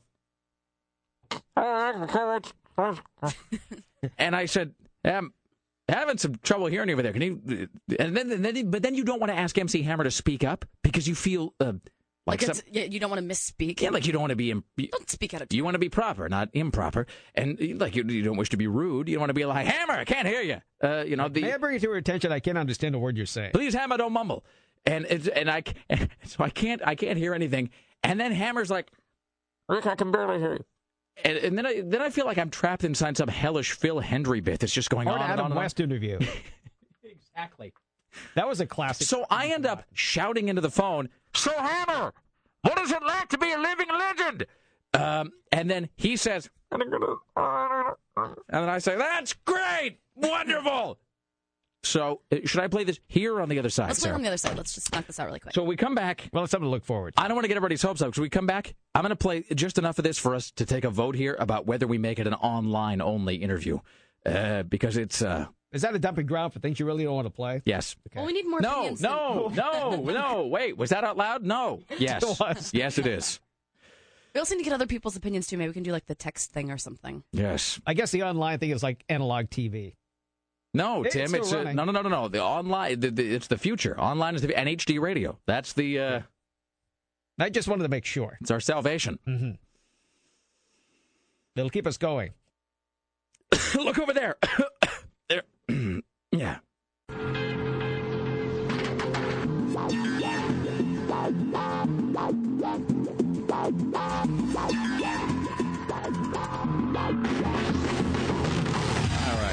It is the Rick Emerson radio program, and good morning to you. It is Monday. It's 503 228 4101, live from Portland, Oregon on Rock 101 KUFO. You're uh, here. You can also text us if you like. It's 52051. Kristi Turnquist from the Oregonian was uh, eyeing with some interest the doctor used toilet brush and horsewhip on me, says man story. Kristi had the question, uh, what is a male dominatrix? And I don't really know the answer to that. Is Uh, a dom- dominatrix, is that in fact, well, that is a I think it might be an term. all-encompassing term. Nah, I don't know. Dominatrix. It sounds feminine, but maybe that's. But you know what? Maybe that's not. But maybe that's just because. The, maybe that's just because we always use it that way, and so therefore it's like a self-perpetuating thing. Would it, it wouldn't just be dominator, would it? Dominator doesn't sound real. Dominator sounds like some sort of a brand of stereo that you would buy. Do you think that a lot of women are out there like looking to be smacked around by a guy? That probably isn't too easy to find or hard to find. Well, that's true. Uh, I'm going to skip the obvious joke. It's not, you know, it's not even worth my time on this Monday. Uh, Tim Riley's working on the following headlines on this uh, Monday morning for you. Far Rivers, California, Carrie Prejean thinks David Letterman is disgusting. Hannah Montana could be ending soon, and Six Flags for bankruptcy. All right. Kristi Turnquist from the Oregonian. Hello. How are you? Hi, I'm fine. How are you? Uh, let me just read this because I know that you were interested in it. Oh, this is. Uh, I'll just. I'll read these two stories for you really quickly here, and then we'll find out what you're going to be talking Thank about today. you. Thank you then so I'll play a bit of this MC Hammer interview. So, here's the thing about dominatrix. Well, you work in the media. You know, you work with language. So, dominatrix. That sounds like a female term. And I was actually sitting here thinking about that. Not dominatrix. I was thinking about linguistics.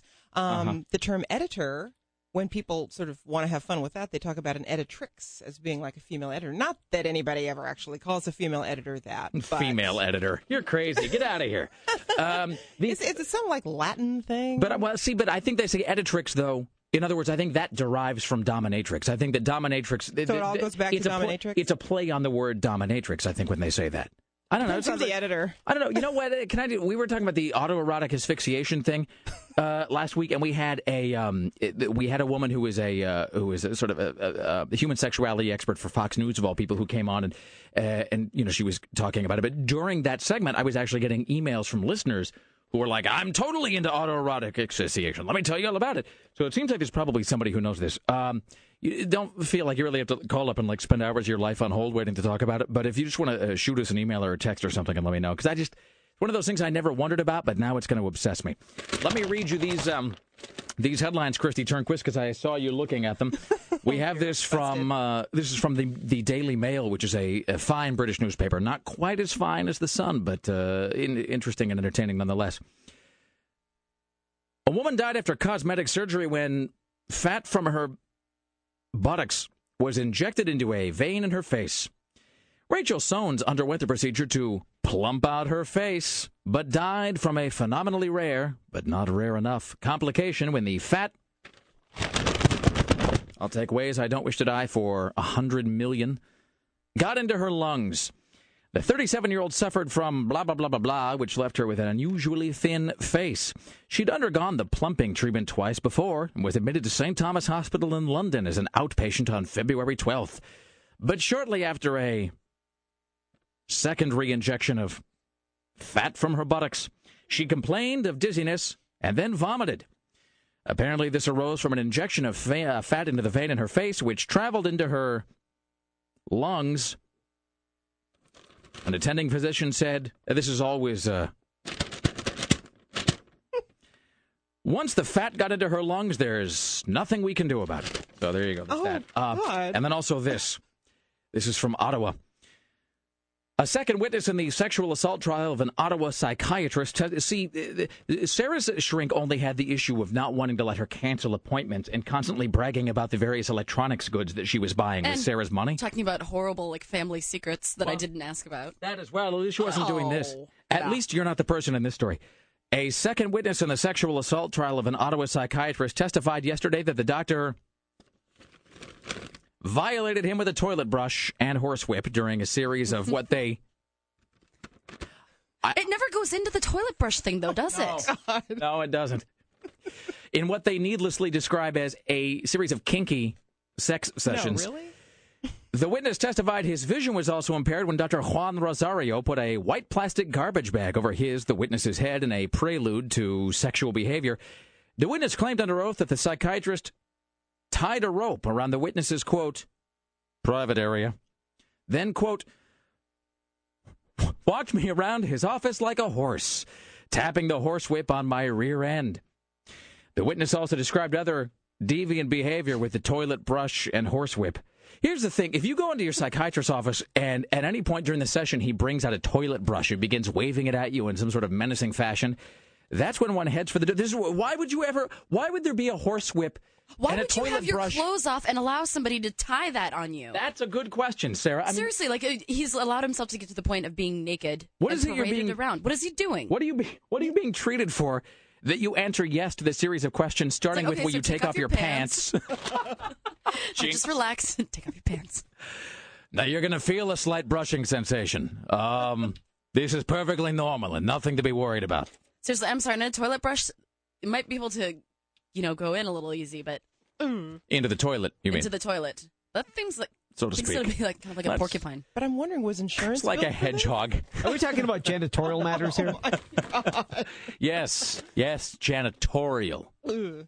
Yeah, All right, here's uh, just a bit of the MC Hammer interview. So here's the deal with this. So this MC Hammer interview, uh, Hammer interview, uh, we've had scheduled for many, many weeks. I was very excited about it, and so I came in yesterday. Now I'm preparing my questions, and I've got you know I've got everything sort of bracketed out how I'm going to uh, approach the interview, how I'm going to talk about his new series. And I've been told that you know he doesn't like to talk too much about the you know the bankruptcy. He doesn't like to dwell on the bad times and whatever. He's very modest. That's right, Tim. So the guy comes on and they patch me through to MC Hammer, and immediately it becomes obvious that I can't hear him and he can't hear me. And the only choice we have is to have, uh, the- you know, the, the guy, you know, the, the operator who has patched both together, to do uh, some sort of a. Um, what was that woman that? What was that woman that worked with Helen Keller? Susan something or other. Oh, um, Annie. Annie Wilkes? No, Annie, uh, Sullivan. Sullivan. So it's a, so really we've got that we where he could sort of translate for us, but then he just helpfully vanishes. Uh, you know, as soon as it becomes clear that neither Hammer or I can hear each other at all, Oh, that's awkward. uh, then he's just like, okay, I gotta go. I'll be back. Bye. Gone. And so what you'll hear is me speaking as loudly as I possibly can, Hammer all but screaming into his telephone. Neither of us able to hear the other really, and him uh, still talking as though he's coming off an Edison wax cylinder from 1905. so I'm going to play a bit of this, and then we'll decide whether this um, whether this gets placed online with our other glorious added content. All right, this is uh, and it starts with my corny intro where I uh, blah blah blah blah blah hammer. Oh wait, hold on. All right, and uh, one more time. No, that's not it. Good. How you doing, Rick? Greg, why does that? Why, what, what is up with that? Oh, that was compelling. I'm glad we played it. Okay, it's still playing, and there, maybe that should go online. It's it's still playing, and there's just dead air. You asked all the questions I've always wanted to know. This audio track is seven and a half minutes long. Oh, this is awesome. Wait, I'm going to play this back again. This is seven minutes and 31 seconds long. I'm going to hit play, and I'm not going to turn it off again. I'm just going to let this play. Are you ready? Okay. All right, I'm hitting play on this. Good. How you doing, Rick?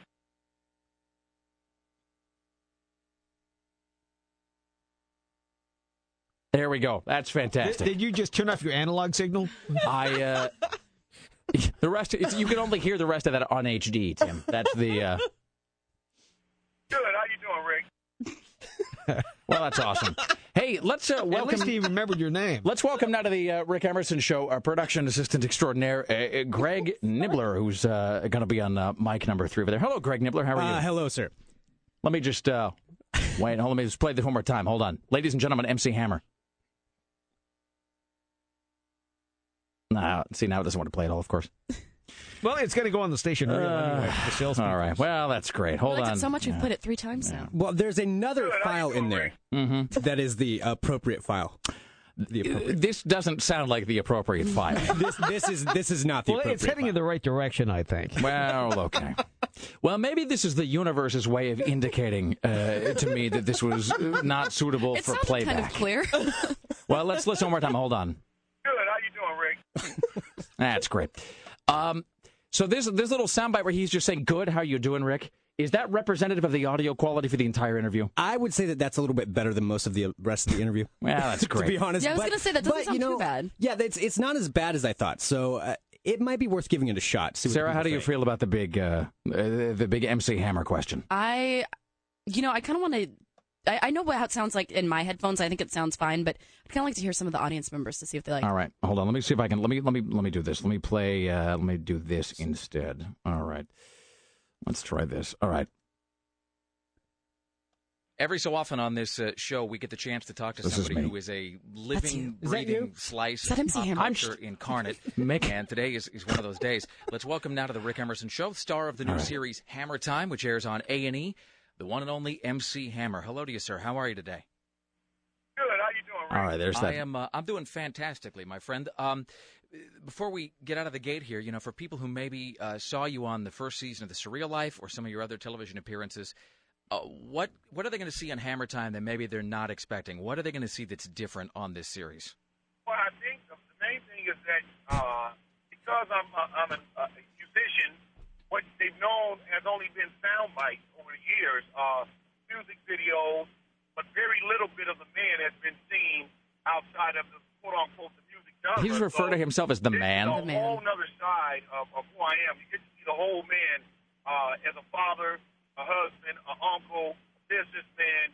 You get to meet the rest of MC Hammer. And, uh, meeting the rest of MC Hammer, by the way, sounds like code for something perverse. So this interview It's is creepy when people talk about themselves in the third person. it's seven and a half uh, minutes long. Uh, How do you feel about seven and a half minutes of that rather uh, shrill audio quality on his half of the? Uh, I feel bad because Greg put a lot of work into it, as did you. well, I mean, not that uh, not that the online audience is insubstantial. There you go. Sarah.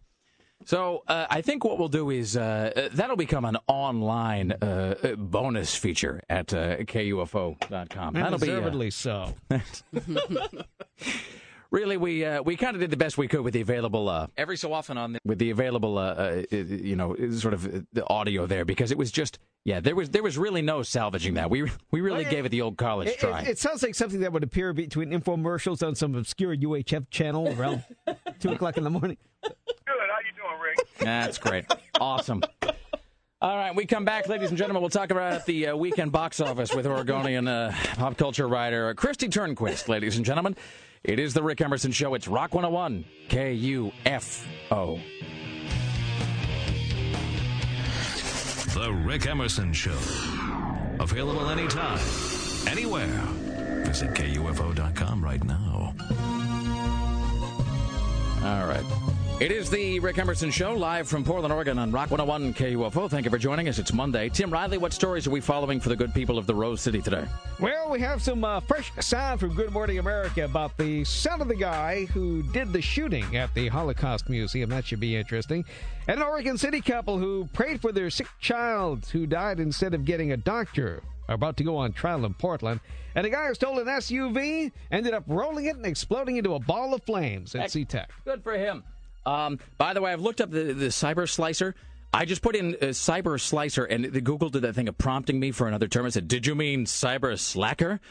Uh, apparently, it also wants me to travel back to 1996, but I can't find. There's no actual web page for the cyber slicer device because all it is is a bunch of dudes who are like Counter Strike players who call themselves like Cyber Slicer 75. I believe it was the exciting bonus if you got the. Uh, oh, there was a knife, the amazing something knife. It wasn't like a Ginsu knife or something. It was something like that, but it cut through frozen food, which they put in the microwave oven off stage. Really? Before they brought it out for the guy to cut through. Is this the knife that like they would saw through uh, tin cans with it, and then it would always slice tomatoes, quote, whisper thin? Yes. And whisper thin, by the way, that's a sort of. Uh, Whisper thin is a kind of uh, uh, that is a denoting of width that is not used anywhere else in the regular world. It- like it's not like you go to Lay All in Manhattan and the guy says, "By the way, I will need these three whispers thin. Thank you. Get on, and I'll and I'll need them fanned out in the shape of a rose. Thank you." Wonderful. Originally, the guy with the bow tie did that infomercial. Which guy with the bow tie? He did tons of infomercials. He was a nerdy looking guy with a bow tie. Wait, was he the 90s. bald? I can't remember if he was bald or not. You know who I think about is that bastard in the weird argyle sweater. That's him. Yeah, you know what that that guy? Oh Yeah, I- I man, get he bugs me. Well, I get paid 50 bucks to sit in that audience and, Um, and cheer wildly over this knife. Seriously, what I wouldn't pay to just see that guy set on fire. He just He uh, made a lot of money. Oh, he infuriates me. You know who uh, I am strangely put off by is that there's that uh, what is that that commercial for that the magic uh, the magic bullet, which I think is also the name of a marital aid, by the way. But the magic bullet's like a blending uh, thing, and there's the woman. She sort of looks like the woman from all the Far Side cartoons. Like she's got the weird cat eye glasses and the beehive. There's her, and then there's like the dopey guy who's with her, and it's like the dopey guy in the infomercial is always the one who bugs me. All right, I'm going to quit dwelling. on I got this. tricked into being a knife sales girl once. How are you tricked into being a knife sales girl? Because I was looking for a summer job in college and I answered an ad saying like make lots of money, you know, doing this thing. And so I went to this um went to this room to, to a meeting and then they didn't tell you what it was. And it's like, okay, we're going to select whoever it is. And then, you know, they, they kind of pick a few people. It's like, oh, it's probably Amway. yeah, exactly. Was They this like a few people, and all of multi-level sudden there's, marketing like- thing? Yeah. And then all of a sudden they're like, knives. I'm like, no. I'm leaving right now. Excellent. Um, did I ever? Did I? Well, never mind. Never mind. I, I have to stop now, or we're just going to get off into stories about the, being swindled into multi-level marketing. Hello, Kristi Turnquist from the Oregonian. How are you today? Well, I'm fine. And in the words of MC Hammer, hey Rick, how you doing? Thank you. Thanks so much. The and by the way, everybody should quit uh, the busting on Greg about the audio. He really did the best he could. Oh, uh, no, no, that's not his fault. No, it was just it, it was one of those things where like five seconds into the interview, I could tell that he couldn't hear me, I couldn't hear him, and all the audio that was being uh, recorded was just awful. Right. But the same time, it's like I'd been working for like three weeks to get the interview. And I'm like, uh, just screw it. I'm just going to plunge on ahead and we'll uh, we'll fix it in post. Well, well, the task asked for him was, can you possibly, maybe, do something about this? And the answer was no. No, no, that's right. It can't always be yes. This time the answer was no. At least he's not a yes man. That's right, Rick. I'll get this fixed uh, right away. Absolutely. There's no problem at all. There are lots of problems. They are unfixable problems at that. So really, the only choice I have is just to sort of have this redubbed like some sort of a kung fu movie. Oh yeah. You know, where I say like, "Hello, MC Hammer," and then we get, uh, you know, like Tim to say, Hello, Rick Emerson. "Hello, Rick. How are you doing?" Which I might actually do tomorrow. Tim, I might get this transcribed, and then tomorrow you can play the part of MC Hammer. That'll make people feel a lot better, I'm sure. Yes, yes, it will. I tune in for that. Don't lie to me, Kristi. Don't turn this into a den of deception. All right, so Tim, at the beginning of today's uh, program, inadvertently gave away large sections of the movie Up Oh, to the audience. Well, just one major thing. So, like right out of the gate, it Set was the for the Should I repeat movie. it for those who weren't here earlier? the, you can go online and have it spoiled for you digitally. It was like we were right out of the gate this morning. Like it- it's sort of, hello, Sarah, how are you? I'm fine. You know, hello, Tim, how are you? Everyone dies in the end. what? Well, I was surprised Spoiler alert. with Disney, Pixar, that this isn't really a children's movie. You know, I haven't seen this movie yet. Tim. Up. Thanks a lot. It's, it's, for uh, adults. It is apparently a uh, apparently it's a heavy film. There's there are moments of darkness in it, um, which I is mean, not that. people, I mean, people were, were so upset they weren't tur- turning up their cell phones. They were like ringing for two minutes before the woman even bothered to rummage through her purse. Is it they're, they're, they're just a huge gelatinous handful of uh, full of either- Sour Patch Kids either- paused on the way to their mouth. Pulled a Kleenex or a cell phone. She chose the Kleenex. I'm oh, so by over. the way, you're asked at the beginning of the movie now not to text, which is the first time I've seen that. Really? Yes. Well, that must be just because people figure if the, if the phone isn't ringing, they can use it all they want. So they can just sit and be, be up, you know. I I mean, mean, that's annoying glowing, and you can see Yeah. someone writing around. I'm in your theaters, disrupting your like- experience. This is, this is how important I am. I was so overcome with emotion, I actually had to stop eating my nachos for a moment. Well, the thing about Pixar movies is, you know, Pixar movies are typically, I mean, they're not. Here's the thing about Pixar films Pixar films, kind of like The Office, The Office is this way too. Uh, and Arrested Development was this way from time to time, where when they had, they would, they really earn the emotion. Like WALL-E is that way. Yeah. I saw WALL-E uh, three times. And just every single time at the end when it looks like he's just turned off and Eve can't get him to turn back on, and I'm just and I'm 35 years of age. I'm just sitting just, just blubbering like an idiot uh, because that's how good those movies are. So They're not afraid to go to the dark place. no, well, that's I mean, but they, but as opposed to everybody who claims that they make their movies for the whole family, Pixar really does. and the thing is, for the whole family doesn't mean for kids. Yeah. It means for the whole age range, and they don't dumb it down for kids. They don't. I- I they don't mean, pull there- any punches. There aren't rodents smiling through the singing songs Oh, like you would boy. expect. How great is that, by the way, that when you watch a Pixar film, you know at no point is everybody going to begin busting at a line dance. Yeah, Uh, but you and- know, there was a rodent in Ratatouille, which I loved, Patton Oswalt. You know, but but as long as he's not singing the Macarena or whatever or some crap, you know, I'm uh, I'm fine with Well, that. the so. previews for the rest of the Disney stuff was full of smiling rodents. Oh yeah, yeah. Well, it's Too like many. I, I forget what it is I went to see, some quality film of some sort. But I remember being in the front row. Oh, it was actually at WALL-E, uh, of all things. I remember taking Laura to see WALL-E, and that's when we saw the trailer for Beverly Hills Chihuahua. And I mean, it's just like if you ever want the, the, the very definition, the embodiment of yin yang. I mean, it's uh, it's right there. So, uh, so what was the actual uh, box office tally this weekend? Well, uh, The Hangover, after pulling its big switcheroo last week, because when I was here, it was technically in the uh, in the number two slot, but that was based on estimates. So once the actuals came in, as they say in the biz, um, it bumped up and opened in the number one spot, and it held on again this weekend, which makes it the first of the sort of summer movies to have the number one spot two weeks in a row. That's someone full of Oh. ugly people look like they're from the 70s. The Hangover. Yeah. Sure. Bradley Cooper is Oh, You're, he's thinking of what's his name, Zach. Blah, blah, blah, blah, blah. Oh, Zach Oh, Galifianakis. I, and I know that I'm a bad uh, radio guy because I can't. But hey, who's the? What is his name? Ed. Uh, what's his name? Ed Helms. Ed Helms.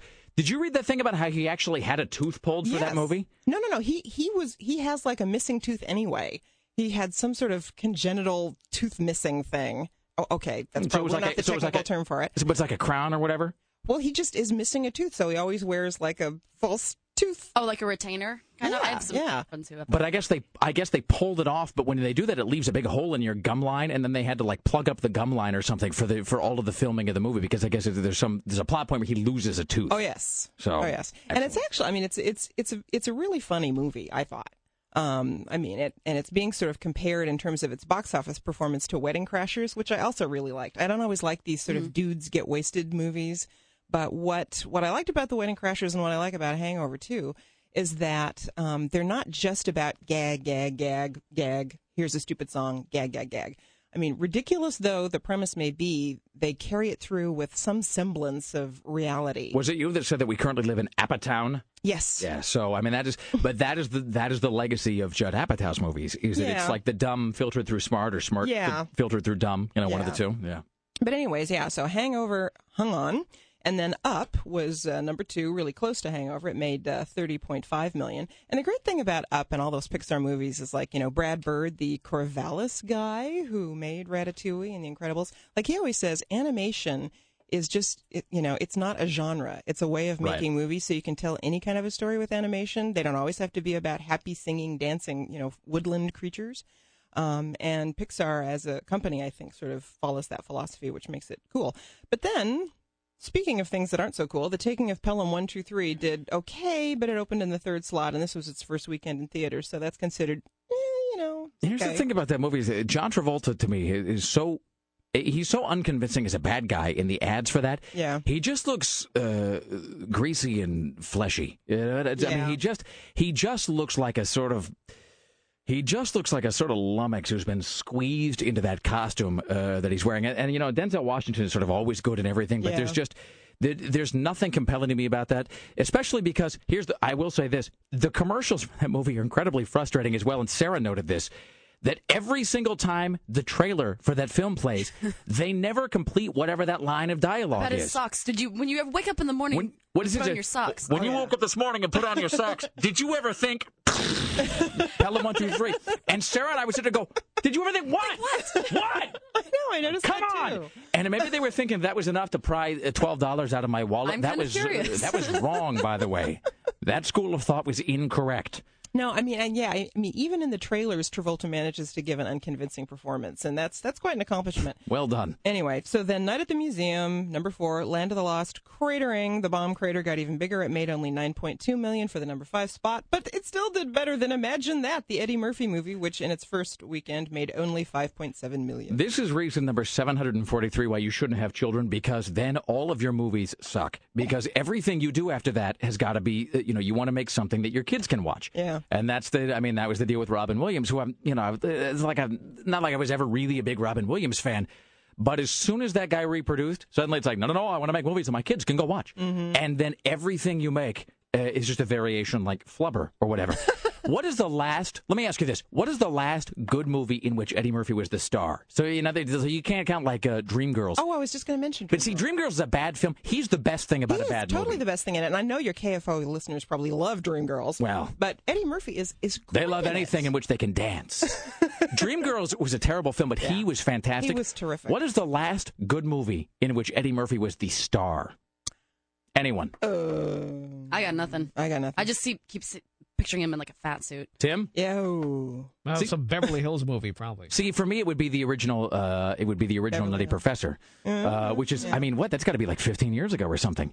God, you want to talk about a guy? He really is the sort of he's the Elvis of film comedies. I mean, a guy who is at the absolute apex and has just like fallen farther than you ever thought possible. You know, and I read somewhere that he, he sort of identifies with Elvis. You know, he's got this posse and he has this sort of closely guarded, you know, gated community home and and it's really, you know, it's it's a shame because man, he's a talented guy, but what a ugh, what a load of crappy movies he's made. Uh, real quickly before we uh, wrap this up, speaking of Land of the Lost, we should note, although there's some, the story's been disputed now by a couple other sources, but apparently they did a uh, focus screening of that GI Joe movie, which had the lowest. It got the lowest ratings. It got the lowest score of any movie ever tested in the history of Paramount Cinemas. I love that. So yeah, me too. Which is, and I'm hoping that that could, that that is true. I'm hoping that turns out to be the case. And Paramount is now insisting that it's not the case, uh, and that they also didn't fire the director, which is the other thing that was reported. But I'm hoping that both of those things turn out to be accurate. You know, Channing Tatum is in that. Our You know, favorite Channing That guy. That guy That's so bugs me. annoying. What is uh, coming up in the Oregonian, Kristi Turnquist? Well, as a matter of fact, I'm still working on that uh, uh, local designers of rock poster story, which I mentioned last week, and I have since gotten emails from people who heard that on the show. So it shows the awesome power of the Rick Emerson program. Well, that's what we try to do. All right.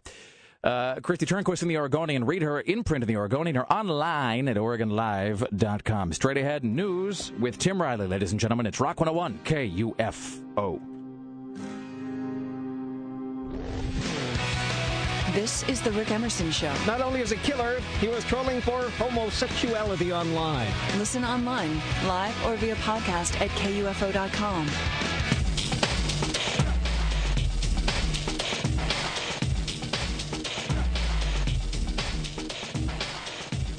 All right, then. It is the Rick Emerson Show live from Portland, Oregon. It's Rock 101 KUFO.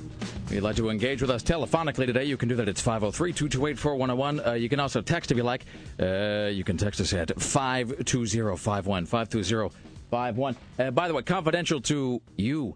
Uh, if you go to Safeway, and I know you do, you know what they sell now is they sell those woven wheat, which are sort of like the Safeway, like the in-house Safeway version of Triscuits. Don't get me wrong, I love Triscuits, but occasionally you're wanting to get uh, more for your snack food dollar. You know they have the Triscuits, they have the reduced fat Triscuits, and then they've started making those specialty flavors of Triscuits, which are fantastic, which are awesome.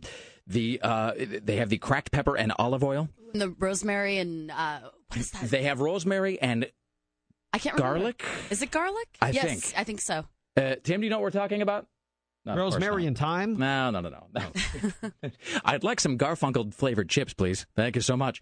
The um, no, no, they have uh, Triscuits. They have reduced fat Triscuits. They have the cracked pepper and olive oil. They have rosemary. They have garlic, and there's something that's like a garden vegetable or whatever. But you know what they make now is now Safeway has ported that over uh, to their in-house uh, knockoff Triscuits, Ooh, which the are the woven ones? wheat. Yes, The- no, no, no, not generic, store brand, Ah. Sarah. So you get a store brand Triscuit, Select which brand. that's exactly, which is the Safeway woven wheat. It now does come in rosemary, garlic, or cracked pepper. How do I know that? Because I bought three boxes uh, this weekend, and Those dipped in cream cheese. Oh, don't even get me started. And then I did, and, and then here's the. it's like I'm an honorary uh, uh, person who sits in front of Tim at the movies. Just sitting there, I need another box of Triscuits, please. Thank you so much. Where's your Crunch and Munch? And when I say Crunch and Munch, that's also that's not a theoretical question. Here's the other thing I discovered at Safeway is that, and I'm not really complaining about this, but uh, so Laura and I were settling in for a long uh, evening of watching Firefly because she'd never seen it, and so I'm kind of you know we're we're power loading the whole thing because she can't not. You know, there's a gap in her geek knowledge that needed to be taken care of. So we were getting ready to watch Firefly. So I had to go to the store to buy something or other anyway, to buy, you know, like $9 worth of organic milk, which is like thimble sized, incidentally. I mean, Oh, just yeah. for the love of Christ, I don't care that much about my own body or the earth or cows or anybody. I don't even really know who organic milk is good for. I mean, what am I buying that for? Is that another thing that's for the ozone layer? Well, they don't- don't, they don't feed the cows chemicals. They're not feeding the, the cows Triscuits usually or something. What, so I'm packed cows full of chemicals. Well, hold on. So I'm buying organic milk for the good of the cow? It seems like Well, everything's for the it good of the is- cow. We're not going to hook up a bunch of for a milking things to its udder.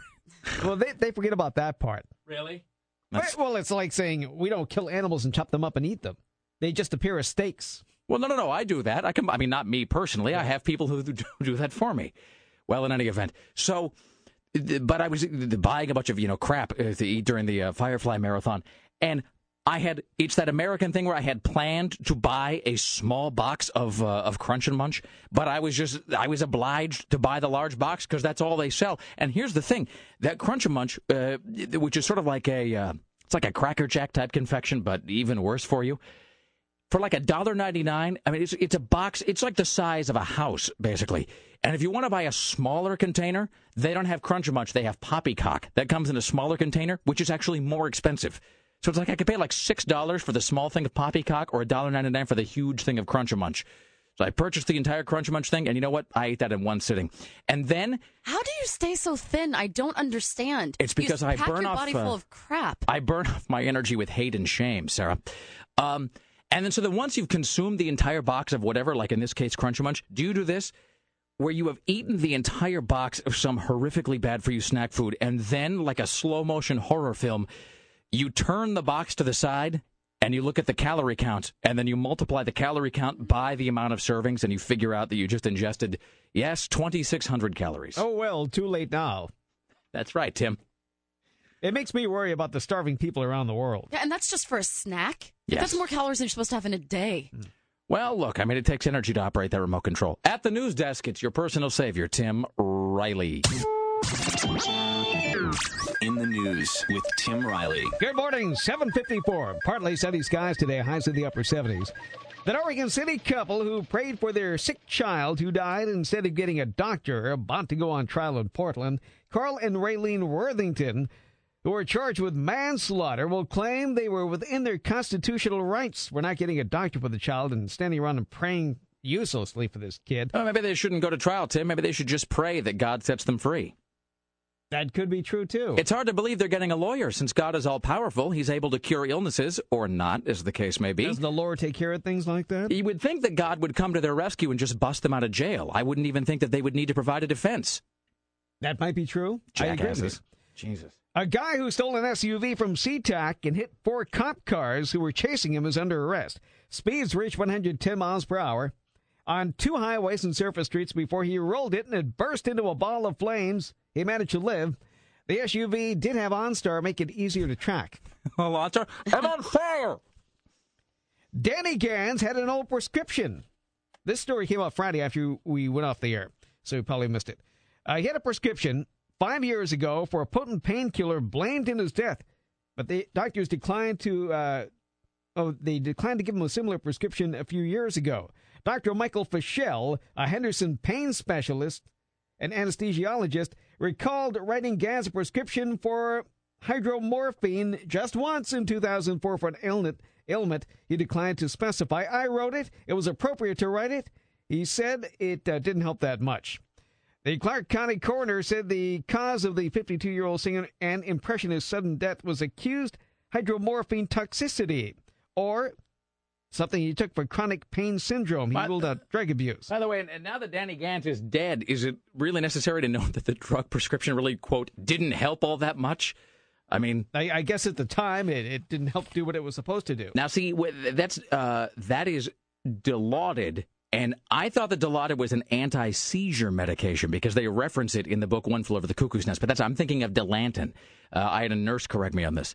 Uh, Dilantin is what they prescribe. That's what the character of uh, Sefelt has in the uh, in One Flew Over the Cuckoo's Nest, and it makes your teeth fall out. Dilaudid is apparently, wait for it, seven times stronger than morphine. So and morphine is just heroin. I mean, morphine and heroin are the same thing. So it's kind of impressive, actually. I mean, I mean, this is really why we can't uh, you know, cure anything else or like accomplish anything that really matters in the medical world because we're busy creating something that's seven times stronger than heroin, which uh, which I'm all for, by the way. Uh, I just, uh, you know, I just uh, wish that's a thing that was more readily available because it sounds like it's a great way to kill an afternoon. Here's Tim Riley. The 32 year old son of James von Brunn said his father was so twisted by hate he's unable to lead a normal life. I heard some CNN commentator call him, him someone with a head full of hate. And I was thinking, oh, don't tell me our friend, somebody we know made Peter- the news. Peter So I'm Carlin. thinking, oh, he's Uh-oh. made it to the national scene, and all of a sudden it's it's now used to refer to James von Brunn. So you're gonna have to change your method. Peter Carlin wrapped in Kevlar and wearing fishnets at the top of a clock tower. Exactly. Well, this uh, fellow said his dad was a very, very angry, angry man. Twisted by hate. Like I said, it consumed him. It uh, prevented him from doing anything normal. You know, there was there was no normal conversation. Everything ended with this ideology, and it ate him up. Eric von Brunn has a message for hate groups. I'm assuming that there's some sort of desire by them to, to label him a hero, to believe what he did was brave, uh, and it's not. It was a complete act of cowardice what he did. Well, how is it that Danny Gans takes one too many pain pills and he's dead? And this uh, the idiot that went shooting shot himself in the face, and yet and he's like hundred years old to begin with, and he lives on. Yes. Good Well, God older people almighty. are becoming more active, I guess, these days. That's right, Tim. They're impervious. Something's got to be done. Let's do uh, one more here, and then we'll get uh, caught up around the corner. Well, here's good news for all you ladies out there. Adam Lambert says he just maybe, stressing maybe, by curious. I know this is going to come as a big shock to you, Adam. Women really like you. I've heard, yeah. What message do you have for those women now that you're declaring what your sexuality is? Well, I think that sexuality is universal.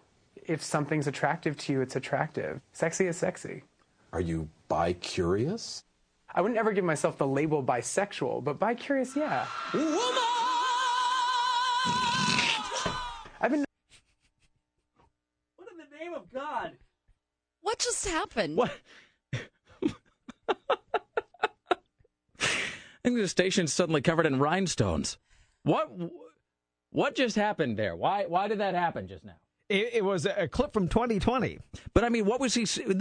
Was that him singing? Yes, I mean, it was. Well, it must have been. But what was he singing? A whole lot of love or something? That sounded a little bit like whole lot of love. A little bit like that, yes. All right. Who was he being interviewed by? Some guy on 2020. All right. Who's Oh, the guy with we the mustache?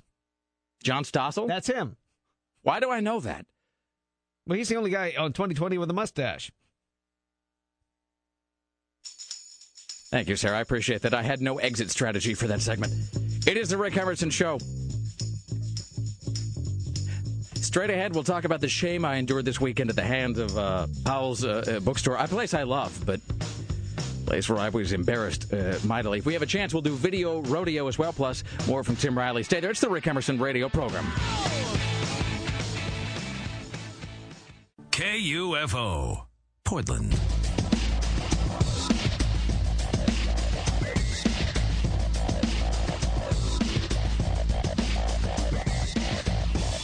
It is the Rick Emerson Show, live from Portland. It's 503 284 101. You can also text if you like. It's 52051. Tim Riley is working on the following stories on your Monday morning. Uh oh, it looks like a doctor lost a lap. Actually, his laptop was stolen, full of patient information for those going to OHSU. Your name could be on it. Indiana Brothers declare today National Man Day. And we're going to be hearing from. I thought I had it. Oh, Levi Johnston, who's sticking up for David Letterman and claiming he's half Mexican. Well, all Not. Letterman, That is so but Levi random. Johnston. No, Letterman. Letterman seems very not uh, half Mexican. That's just uh, my read on it. But uh, what do I know? All right. Uh, it is 503 228 4101. Somebody, by the way, has clarified the business of the organic milk. Uh, it says, uh, Rick, organic milk is supposedly better for us because we're not ingesting antibiotics and hormones with which they inject cows. If you drink organic milk, which is, it's impossible to overstate. This is like one of those presidential candidate things where you're, you're standing up there next to Paul Tsongas or, you know, whoever. If only that were possible now. Wait, is he dead? He's dead. Okay, so that, that joke works. Um, if you were standing next to Paul, Paul Tsongas or perhaps laying next to Paul Tsongas, and they say, and how much is a gallon of milk, Sarah Dylan? A dollar ninety nine. Wow, is that your real guess? Yeah, no, I know, that's what I just bought one for. Is that how much it is? How much? Where did you buy a, a gallon of milk for a dollar ninety nine? at Safeway? A dollar ninety nine?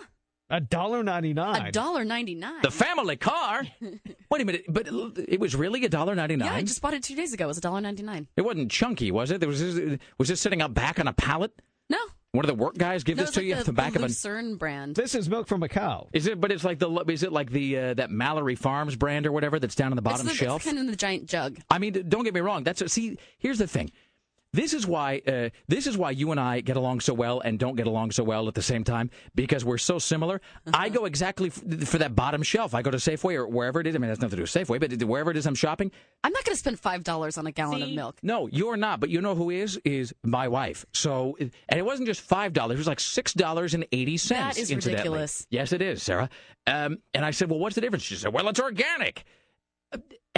And so I asked the same question, like, well, what the hell does that even mean? Like, everything on Earth is organic. I mean, everything that's made out of carbon, everything that's grown is organic. But I guess organic is an actual term that means they don't put antibiotics in it or something. Anyway, yeah, six dollars and eighty-five cents. Well, I guess it can be packed full of hormones. That's what's supposed to make. But um, you know what? Stunt Uh, growth. but I think- but- I'm done growing. That's, you know, the thing, it doesn't matter to me. You know, I'm 36. I'm not getting any younger or healthier. Uh, you know what? I, I was walking around the house the other day and I realized that my left knee was all cinched up and aching for no real reason. You know why? Becoming old. Doesn't matter. I get out of bed in the morning and I make that sound that, as I have to like bend over and try to find my shoes. So, I mean, really, uh, chemicals can only help me at this point. Anyway, the email says if you drink organic milk, the theory is you are getting just milk and not extra gunk. There is some hippie theory, she says, that these hormones are the reason our girl children, girl children, Girl children. I want to have me a fine girl child. give me a girl child. uh, are the reason our girl children are starting their periods and growing breasts at an earlier age. This is such a creepy email, but it's from it's from a woman, which is why I guess it's not creepy to read. Um, she says, "So thanks to your wife, Rick, you don't have to worry about developing breasts now." Well, there goes my whole plan for home entertainment when my wife is out of town. Um, Anyway, Wow, so- I didn't think you could make that any creepier. that's what I do. Anyway, so I just uh, I just don't care. And it's not like I and here's the thing about not caring about uh, organic milk or chemicals or It's just like if there still is milk in the non-organic milk. I mean, aren't I still getting milk? Like there might be some other stuff in it, but I mean, I guess and it's not like milk is all that great for you anyway. I mean, look, it- you're again, drinking milk from another animal. That's, probably not very healthy. as Bill Maher once said, unless you're a very small cow, drinking milk is kind of unnatural, which is not to say that I'm opposed to it. I don't care. I mean, I- look, I I, go through a gallon by myself a week. I, I ate 2,300 calories worth of Crunch and Munch. Okay, I don't. It doesn't matter to me. I have no. I do not care what I put in my body. I really don't. Who's the one that decided to drink milk in the first place from a cow? I Out of all the animals around, all the, the things that animals give off, Mm, those udders look good. I think about that. I think Maybe about somebody said that. that all the time, but I don't think about it with milk. I think about it with beer constantly. Hmm. Because, like, how would you ever arrive at beer? First of all, eh, how do I put this? How did beer first come into existence? Because it's not like you, like, if you were just dropped here as like Neanderthal man or whatever, you would never know to do that. Because what is the process? You get like barley or hops or grain or whatever, and it's got to sit and it's got to ferment, which really just means to go rotten, and then you got to drink it. And let's be honest. I mean, the first time that guy eh, drank some fermented barley out of a hole somewhere, eh, it's not like that could have tasted all that crisp and refreshing. it goes back to the sixth millennium BC. If I wait, will further information be forthcoming? Well, it was produced before the Industrial Revolution, which would make sense. But do you see what I mean? But it had to. But, but don't you think it's like cornflakes and vulcanized rubber that it had to have been made by accident the first time? And then some guy said, "Hey, look at that mud hole in the road. It's uh, filled with plants that have gotten all moldy and rank. Maybe I should pour it into a glass and drink it." The Iranians were first to drink beer. I kind of doubt all this. Yeah, this this uh, are, this is from Wikipedia. Yes. Yeah, I'm calling shenanigans on all of this. But it, so I think about that all the time. I don't really worry about it, just like I don't worry about just like I don't worry about global warming, which is the same reason. Did we Me get the- neither. Did we get a book in the mail from some publisher about global warming? What's the worst that could happen? A rational response to the climate change debate. That is so boring. Is that the name of the book? What's the worst that can happen? What's the worst that could The happen? The worst that could happen is I could spend minutes of my valuable 85 years or so on planet Earth worrying about something that I can't do anything about think- instead of uh, sitting at home and watching television. Like, should we care about this? I don't care about it. Maybe you should, I'm but I surprised don't. Jake Gyllenhaal almost got killed in New York City during one of those movies. Oh, I don't know at what we're talking about. The day after tomorrow. The day after tomorrow. So the point is that global warming book is uh, that is the embodiment of a thing that I. You know what it is? That this is actually what I did this weekend. So I could actually take that and I can just uh, pitch it to Powell's because that's exactly the sort of thing they buy. You know what they don't apparently buy is anything that I own. Because I was Were you trying to sell some books? I was trying to sell a whole lot of books. Why did you just give them to me? I love books. Well, I will give you. Here's the thing. I'll give you uh, the ones that they're not going to buy. But I got. I mean, uh, over the course of however long, I mean, I've collected hundreds and hundreds and hundreds. I mean, I probably have more than a thousand books. I mean, easily. I would imagine I have twelve or thirteen hundred books. And it's not that I. I mean, I'm, you know, I'm certainly not a, not opposed to owning some of them or keeping some of them. But at a certain point, you just got to like look around your book collection and ask yourself, like, am I really going to be reading George Stephanopoulos' autobiography again? I mean, it- am I going to read uh, for the 50th time any of my 12 different books about the creation of the Nike Corporation? see, I I, know they made the shoes on a waffle iron. I've, uh, okay, I understand. I don't need to do anything else with that. I wouldn't be able to get rid of any of them because I know the second that I got rid of them, I would want to like they would come up in conversation or I'd need to read them again, and then I'd have to go rebuy them. Well, don't worry about You it, can sir. always 'cause buy them back at Powell's. You actually, well, see, that's presuming that Powell's takes them in the first place, and this is why you don't need to worry about getting rid of them because you won't be able to because you will do what I did. You will put all, and the thing is, books are heavy. I know I'm uh, speaking, uh, I'm speaking the And bleeding obvious sweat. there. No, but you don't see. You know, books are heavy, but you don't really appreciate oh, I've how moved heavy they are. time with like boxes of books. They are very heavy. So Laura and I, this is just the upstairs books. I mean, I got most of my books are down in the basement. They're down in sort of the storage area. You know, probably eighty percent of my books are down there. Upstairs, I got a few hundred, and I'm like, you know what? I'm going to go through these. I'm going to set aside the books. I'm not going to read anymore. I'm going to take them to Powell's, get a little coin in my pocket, everything be happy. I set them down on the floor, and then so you got to put them into a box, and then you got to take the box to the car. And then, of course, you can never find parking anywhere near Powell's. No. And so you're walking down the street, just, ah, for the love of God! And you can feel your lumbar disintegrating in your back as you're trying to walk in. And so I walk into Powell's on, I guess it was Friday afternoon or whatever, because I'm trying to avoid the rush. And I'm behind some guy, and the guy's doing the same thing I am. He's got the huge stack of books on the counter, and the guy behind the, and I'm not trying to knock Powell's, great place, whatever. But it's like they're very strict about that. And the guy behind the counter is just rejecting everything. He's just, no, no, no, no, no, no, no. And the guy is sort of like slumping lower and lower.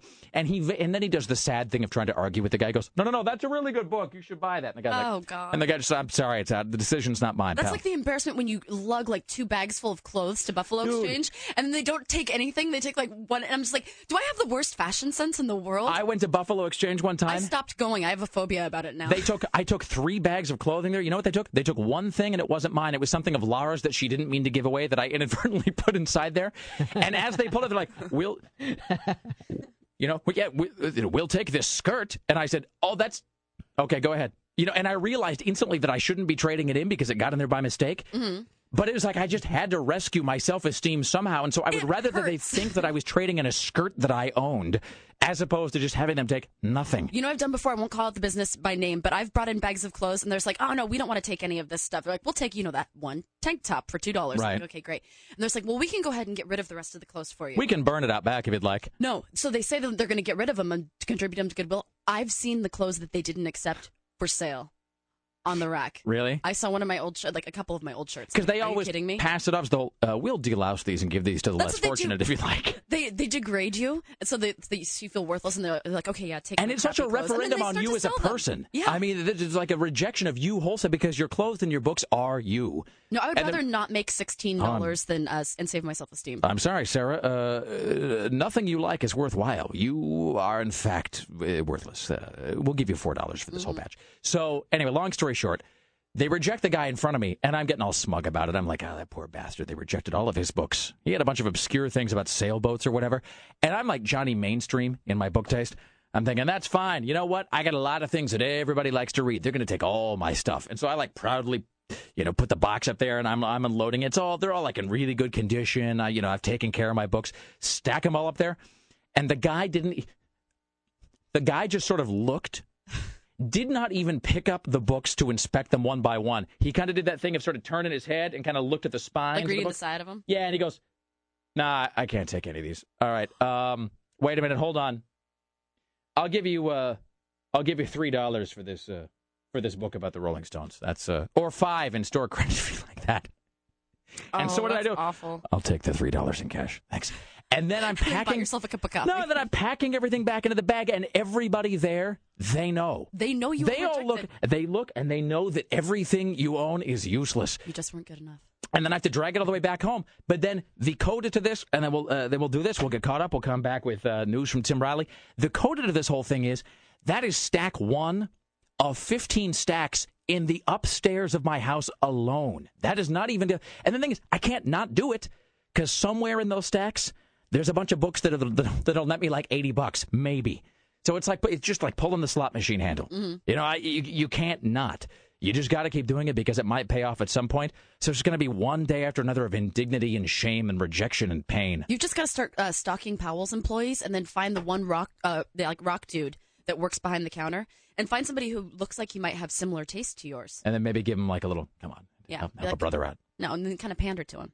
So if you like, I can just, uh, I can just have you come look at all of those because clearly none of them are going to be acceptable to the, uh, to the book folks. That's, uh, I'm completely without value as a person and as a book enthusiast. The end. It is the Rick Emerson Show. It's Rock 101, KUFO. Straight ahead, we have news from Tim Riley. Coming up at 9, it is Smells Like the 90s with our good friend Buzz. This is ACDC. It's the Rick Emerson Show live from Portland, Oregon. It's Rock 101, KUFO, Monday morning.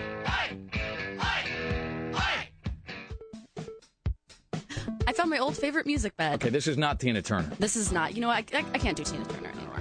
But uh, I'm here to talk to you about MaxMuscle.com. Today is a week since I've started the program, and uh, I'm actually feeling pretty good. Like this morning, I ate at 3:45, and it's five or 8:25 now. It's been almost five hours. Not hungry at all. Um, so if you want to be healthy, like I'm trying to be, instead of Rick eating 2,600 calories in one sitting, If you don't want to be spongy and pear shaped. if you don't want to be a bit squishy, uh, go to maxmuscle.com. So I do work at an ungodly hour. It's pretty exhausting, especially since when I was starting out my morning, I usually eat Sun Chips or Easy Mac. So I've decided to stop that, take the advice of Larry, who I talked to at Max Muscle, and uh, what I've been doing is I've been uh, starting my day eating a bowl of oatmeal. So I just wake up, zap it in the microwave for like a minute and a half, put in uh, these mixes that they gave me. There's a protein mix, a glutamine mix, and flaxseed oil that gives you all of the carbohydrates and fat that you need early in the morning to kind of get started. So is this where they kind of walk you through?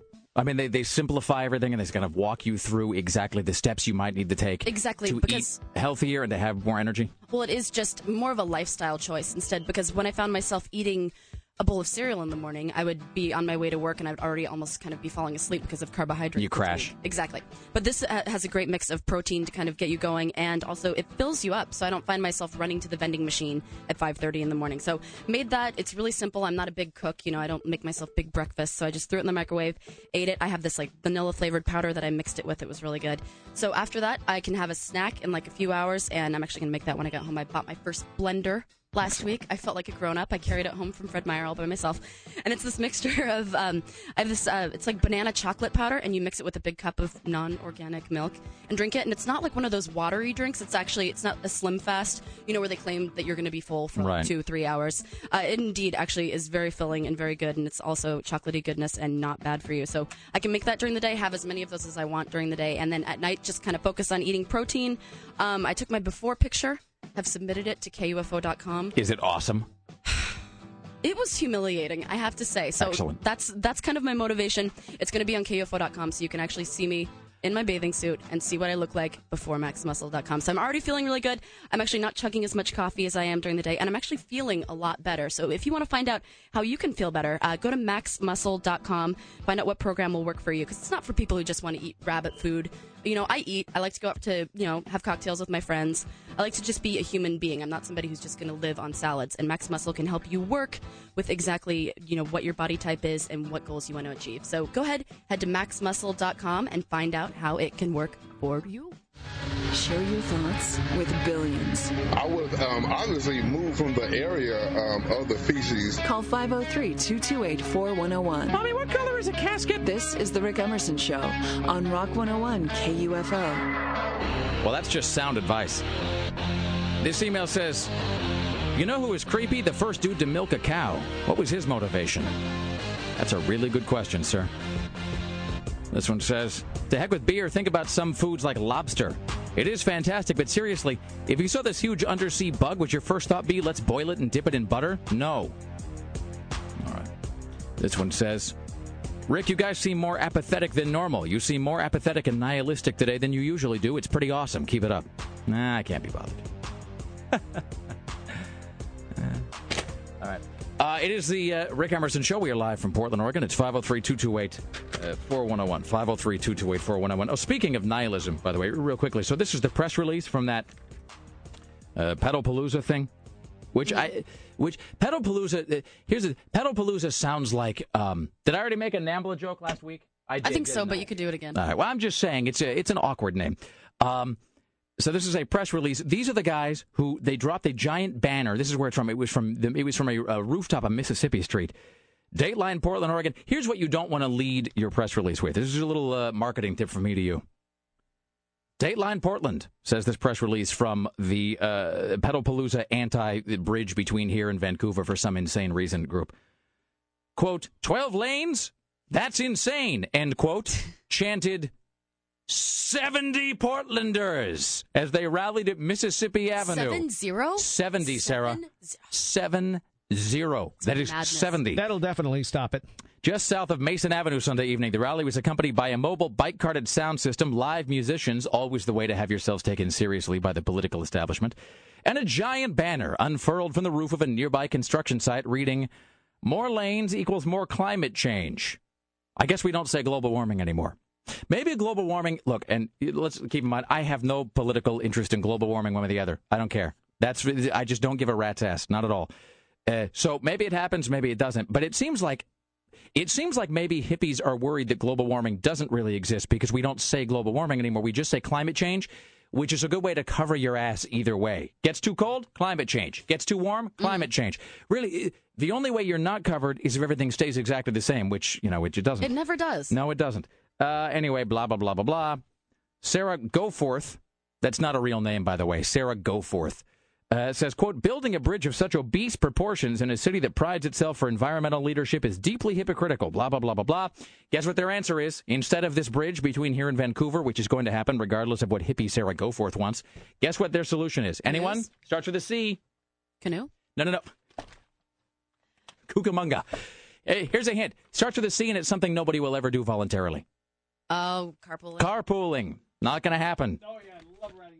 Work at 5 o'clock in the morning. Then. There's nothing I like more. Terrific. There's, you know I what it is? love awkward, forced conversation in the morning. You know what it is? It's I like love riding with strangers It's- every day. It's like being on an even smaller, more claustrophobic version of the Max. That's a good, but, but you know, but you're so uh, f- uh, neck uh, close to people that you have no choice but to speak with them. I And care about your personal life deeply. you can. Please tell me about your children and how they got a merit badge in whittling something or other, won't You're you? going to show me the latest pictures of your vacation, aren't you? All right, before we uh, do this, ladies and uh, gentle persons, uh, we're going to uh, do this for you because Rick Emerson cares.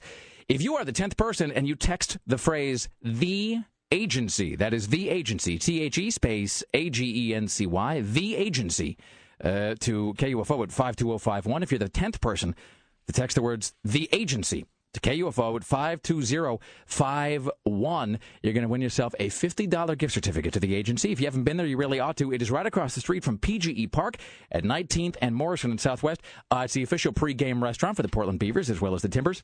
It's a great place, great food, and when you walk in, the first thing you're going to see is just uh, you are awash in in screens and science and technology. They got console video games, they got the Xbox, they got the Wii, internet access, and they have uh, sporting events on just a billion TVs. Uh, not just live, but uh, you know, sporting events from last week, uh, last year. It's all archived digitally. You can watch it, and of course, uh, the menu's got all kinds of things from you know the regular, you know, it's got the, the burgers, garden burgers, wings, to international choices. You know, the healthier varieties of things. It really is a great place. It's the ultimate sport lounge. You can uh, get half off certificates, by the way, to the agency at KUFO.com as of this coming Friday.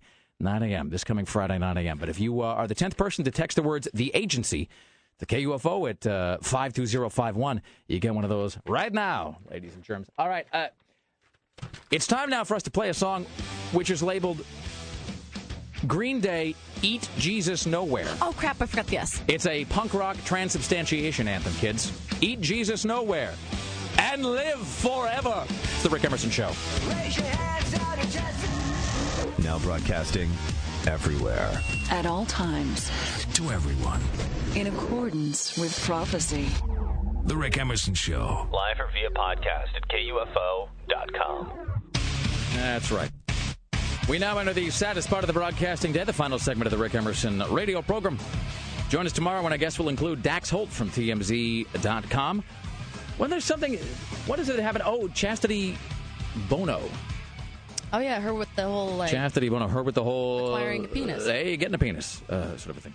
Uh, so we'll talk to Dax Holt about that tomorrow. Dawn Taylor from uh, Cinematical, who will tell us how her first visit with the uh, uh, the, crazy guy went. Not the crazy. She's she's the crazy one.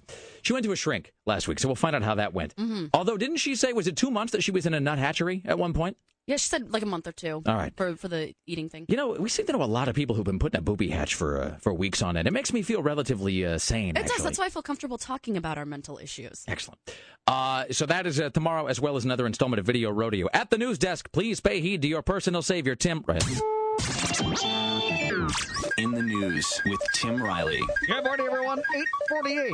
Partly sunny skies today, highs in the upper 70s. We have a lot of material to cover in a short time, so we'll do this quick. Six Oregon teens have been injured after their bus went off Highway 97 near Blewett Pass in Washington. They're part of Eugene's youth corps and were in town to go to uh, a place called Twisp and do some trail work. The bus rolled over down a huge embankment, came to a stop after hitting some huge trees. The teens have broken bones, cuts, and bruises.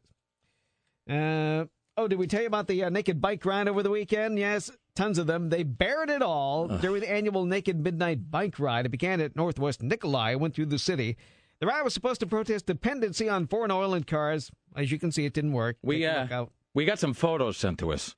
Uh, most people were elsewhere at that hour and didn't see the mobile blubber pedaling around the streets. Did you get that, Sarah? Did you get the photograph that they, our listener John Oh, sent to us? It's disturbing. It's so sad. He, uh, the listener John, he sent us an email that says, uh, "Let's see, where did it? Where did it? Uh, I did not expect to see naked bike riders at 3 p.m. during a bike parade over North Mississippi. And look at the poor kid staring at his naked mom. He sent us a photograph, and it's one of those things where there's the there's the adult bike, and it's fastened to the kid bike, Uh-huh. and the kid, of course, isn't made to be nude because everybody acknowledges that would be creepy. But the kid is obliged to have a picture of his mom's jiggling ass fat uh, for, for like 17 miles. scarring. Yeah, look, Tim. I can't wait to look at. That is just too bad. But I want to. I want to look right be, between my mom's buttocks uh, for like four hours. think about what you're doing to your child. That really is just the worst view you could possibly have. Well, plus nobody's butt looks good squished on a bike seat. It's like driving into a tunnel over and over and over again all day long. You know, some things just should not be placed. That's on something other that things. uh, Shia LaBeouf is into, I think. Exactly. the new the new Yeah. bike riding. Mhm, probably. Today is National Man Day. Uh, you're supposed to uh, watch Rambo movies and declare in one voice, I am a man. It's only if you're John Merrick. Alice Cooper is getting his bag back. He lost it at Heathrow. The bag apparently had the singer's laptop as well as hundreds of horror films on DVD. Many were obscure titles. Ozzy Osbourne and his wife Sharon have a bill to settle with the state of California. Oh, he was fined fifty thousand dollars for not paying four hundred thirty-six thousand two hundred six uh, two hundred six dollars in taxes in two thousand seven. Six Flags is filing for bankruptcy. They want to eliminate more than three hundred million dollars in stock obligations. Sounds like they're trying to get out of it. Who hasn't been going to Six Flags? Probably no one has not been going. Uh, Alaska's Rat Island is finally rat free after 229 years. They sent some uh, rat killer there to get rid of them all. And last but not least, we have uh, Levi Johnston, who uh, tells us that uh, David Letterman's not such a bad guy. Yeah, he's probably talking about Bristol. I don't think you mean Willow. People are going to make jokes. I mean, they're going to talk and say whatever they want. Point blank, do you think Dave crossed the line? He might have did a little bit. Yeah, I don't think he meant it to hurt God. anybody. I mean, he's a comedian. That's what he does. He told a friend on Twitter that he's half Mexican. The friend th- thinks it's highly unlikely since his dad is a Mexican and his mom's name is Shelley. And that seemed to solve the issue. Why do all of our sound bites sound like they're coming from a night at the Roxbury lately? I don't know. Every single time. I expect to have Henry Kissinger talk about international diplomacy, but Well, let's see uh, what this uh, Carrie Prejean, uh, Prejean one is about. She talks about something every day, regardless of what it has to do with. Absolutely, and I admire Governor Palin so much, and I know she's been through a lot, and I think it's disgusting what Letterman had said.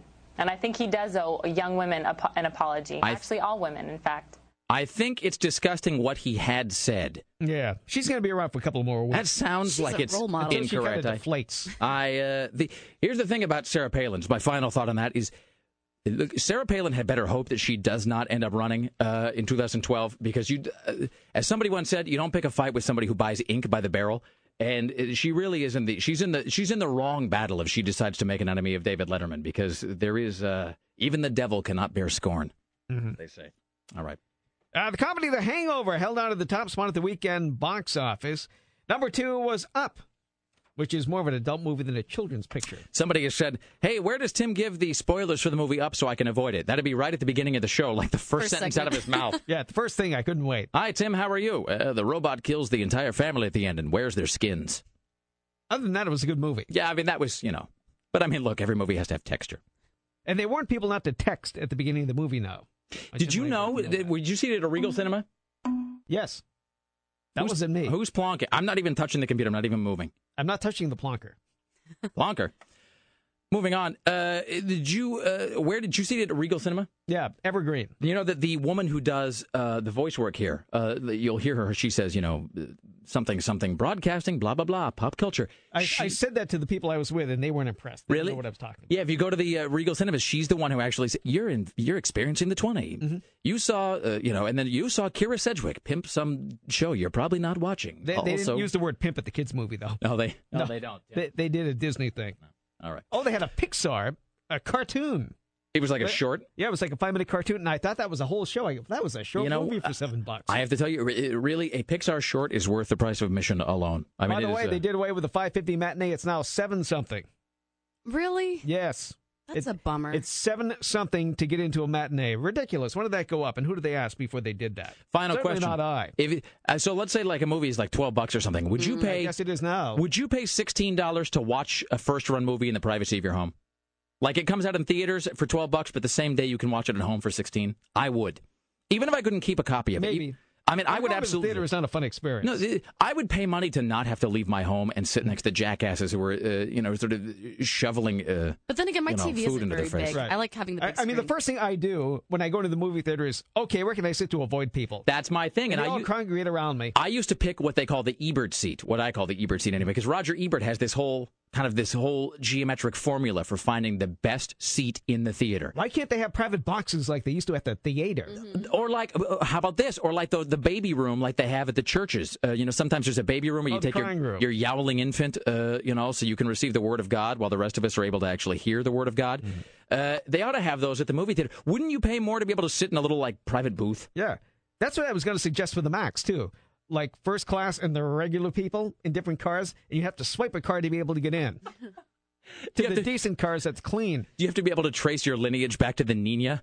I suppose so. Whatever it takes to get that done. If they would take my suggestions, they wouldn't have these problems. I love you, Tim Riley. We're all kind of hugging you mentally right now. Well, I'm just saying what other people are thinking. Yes, you are. All right. Why not have first class on the Max? And a car for everyone else in big print. Everyone else here.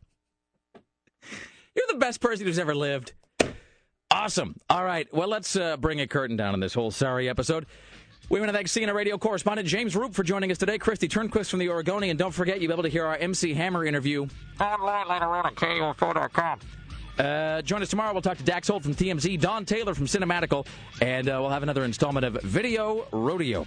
Rick Emerson Show produced today and every day by the lovely and talented Sarah. Dylan for Rock 101 KUFO in the newsroom. Tim Riley, who is better than all of you and all of us. Uh, on the phones, Greg Nibler, production assistant extraordinaire and salvager of lost audio. Uh, the gatekeeper, Dave Zinn. The web mistress, Bridget from upstairs. CBS Radio Portland marketing guru, Susan Don't F with me Reynolds. Executive producer, Christopher J. Paddock. Coming up next, Smells Like the 90s with our good friend Buzz. My name is Rick Emerson. Thank you for listening, ladies and gentlemen. It is Monday, June 15th, 2009, and that is the frequency. Kenneth, be safe. See you all tomorrow. Watch out for snakes. Bye. Good. How you doing, Rick? Attention broadcasters in the greater Portland area. Your daily show prep is now concluded. Thank you for listening.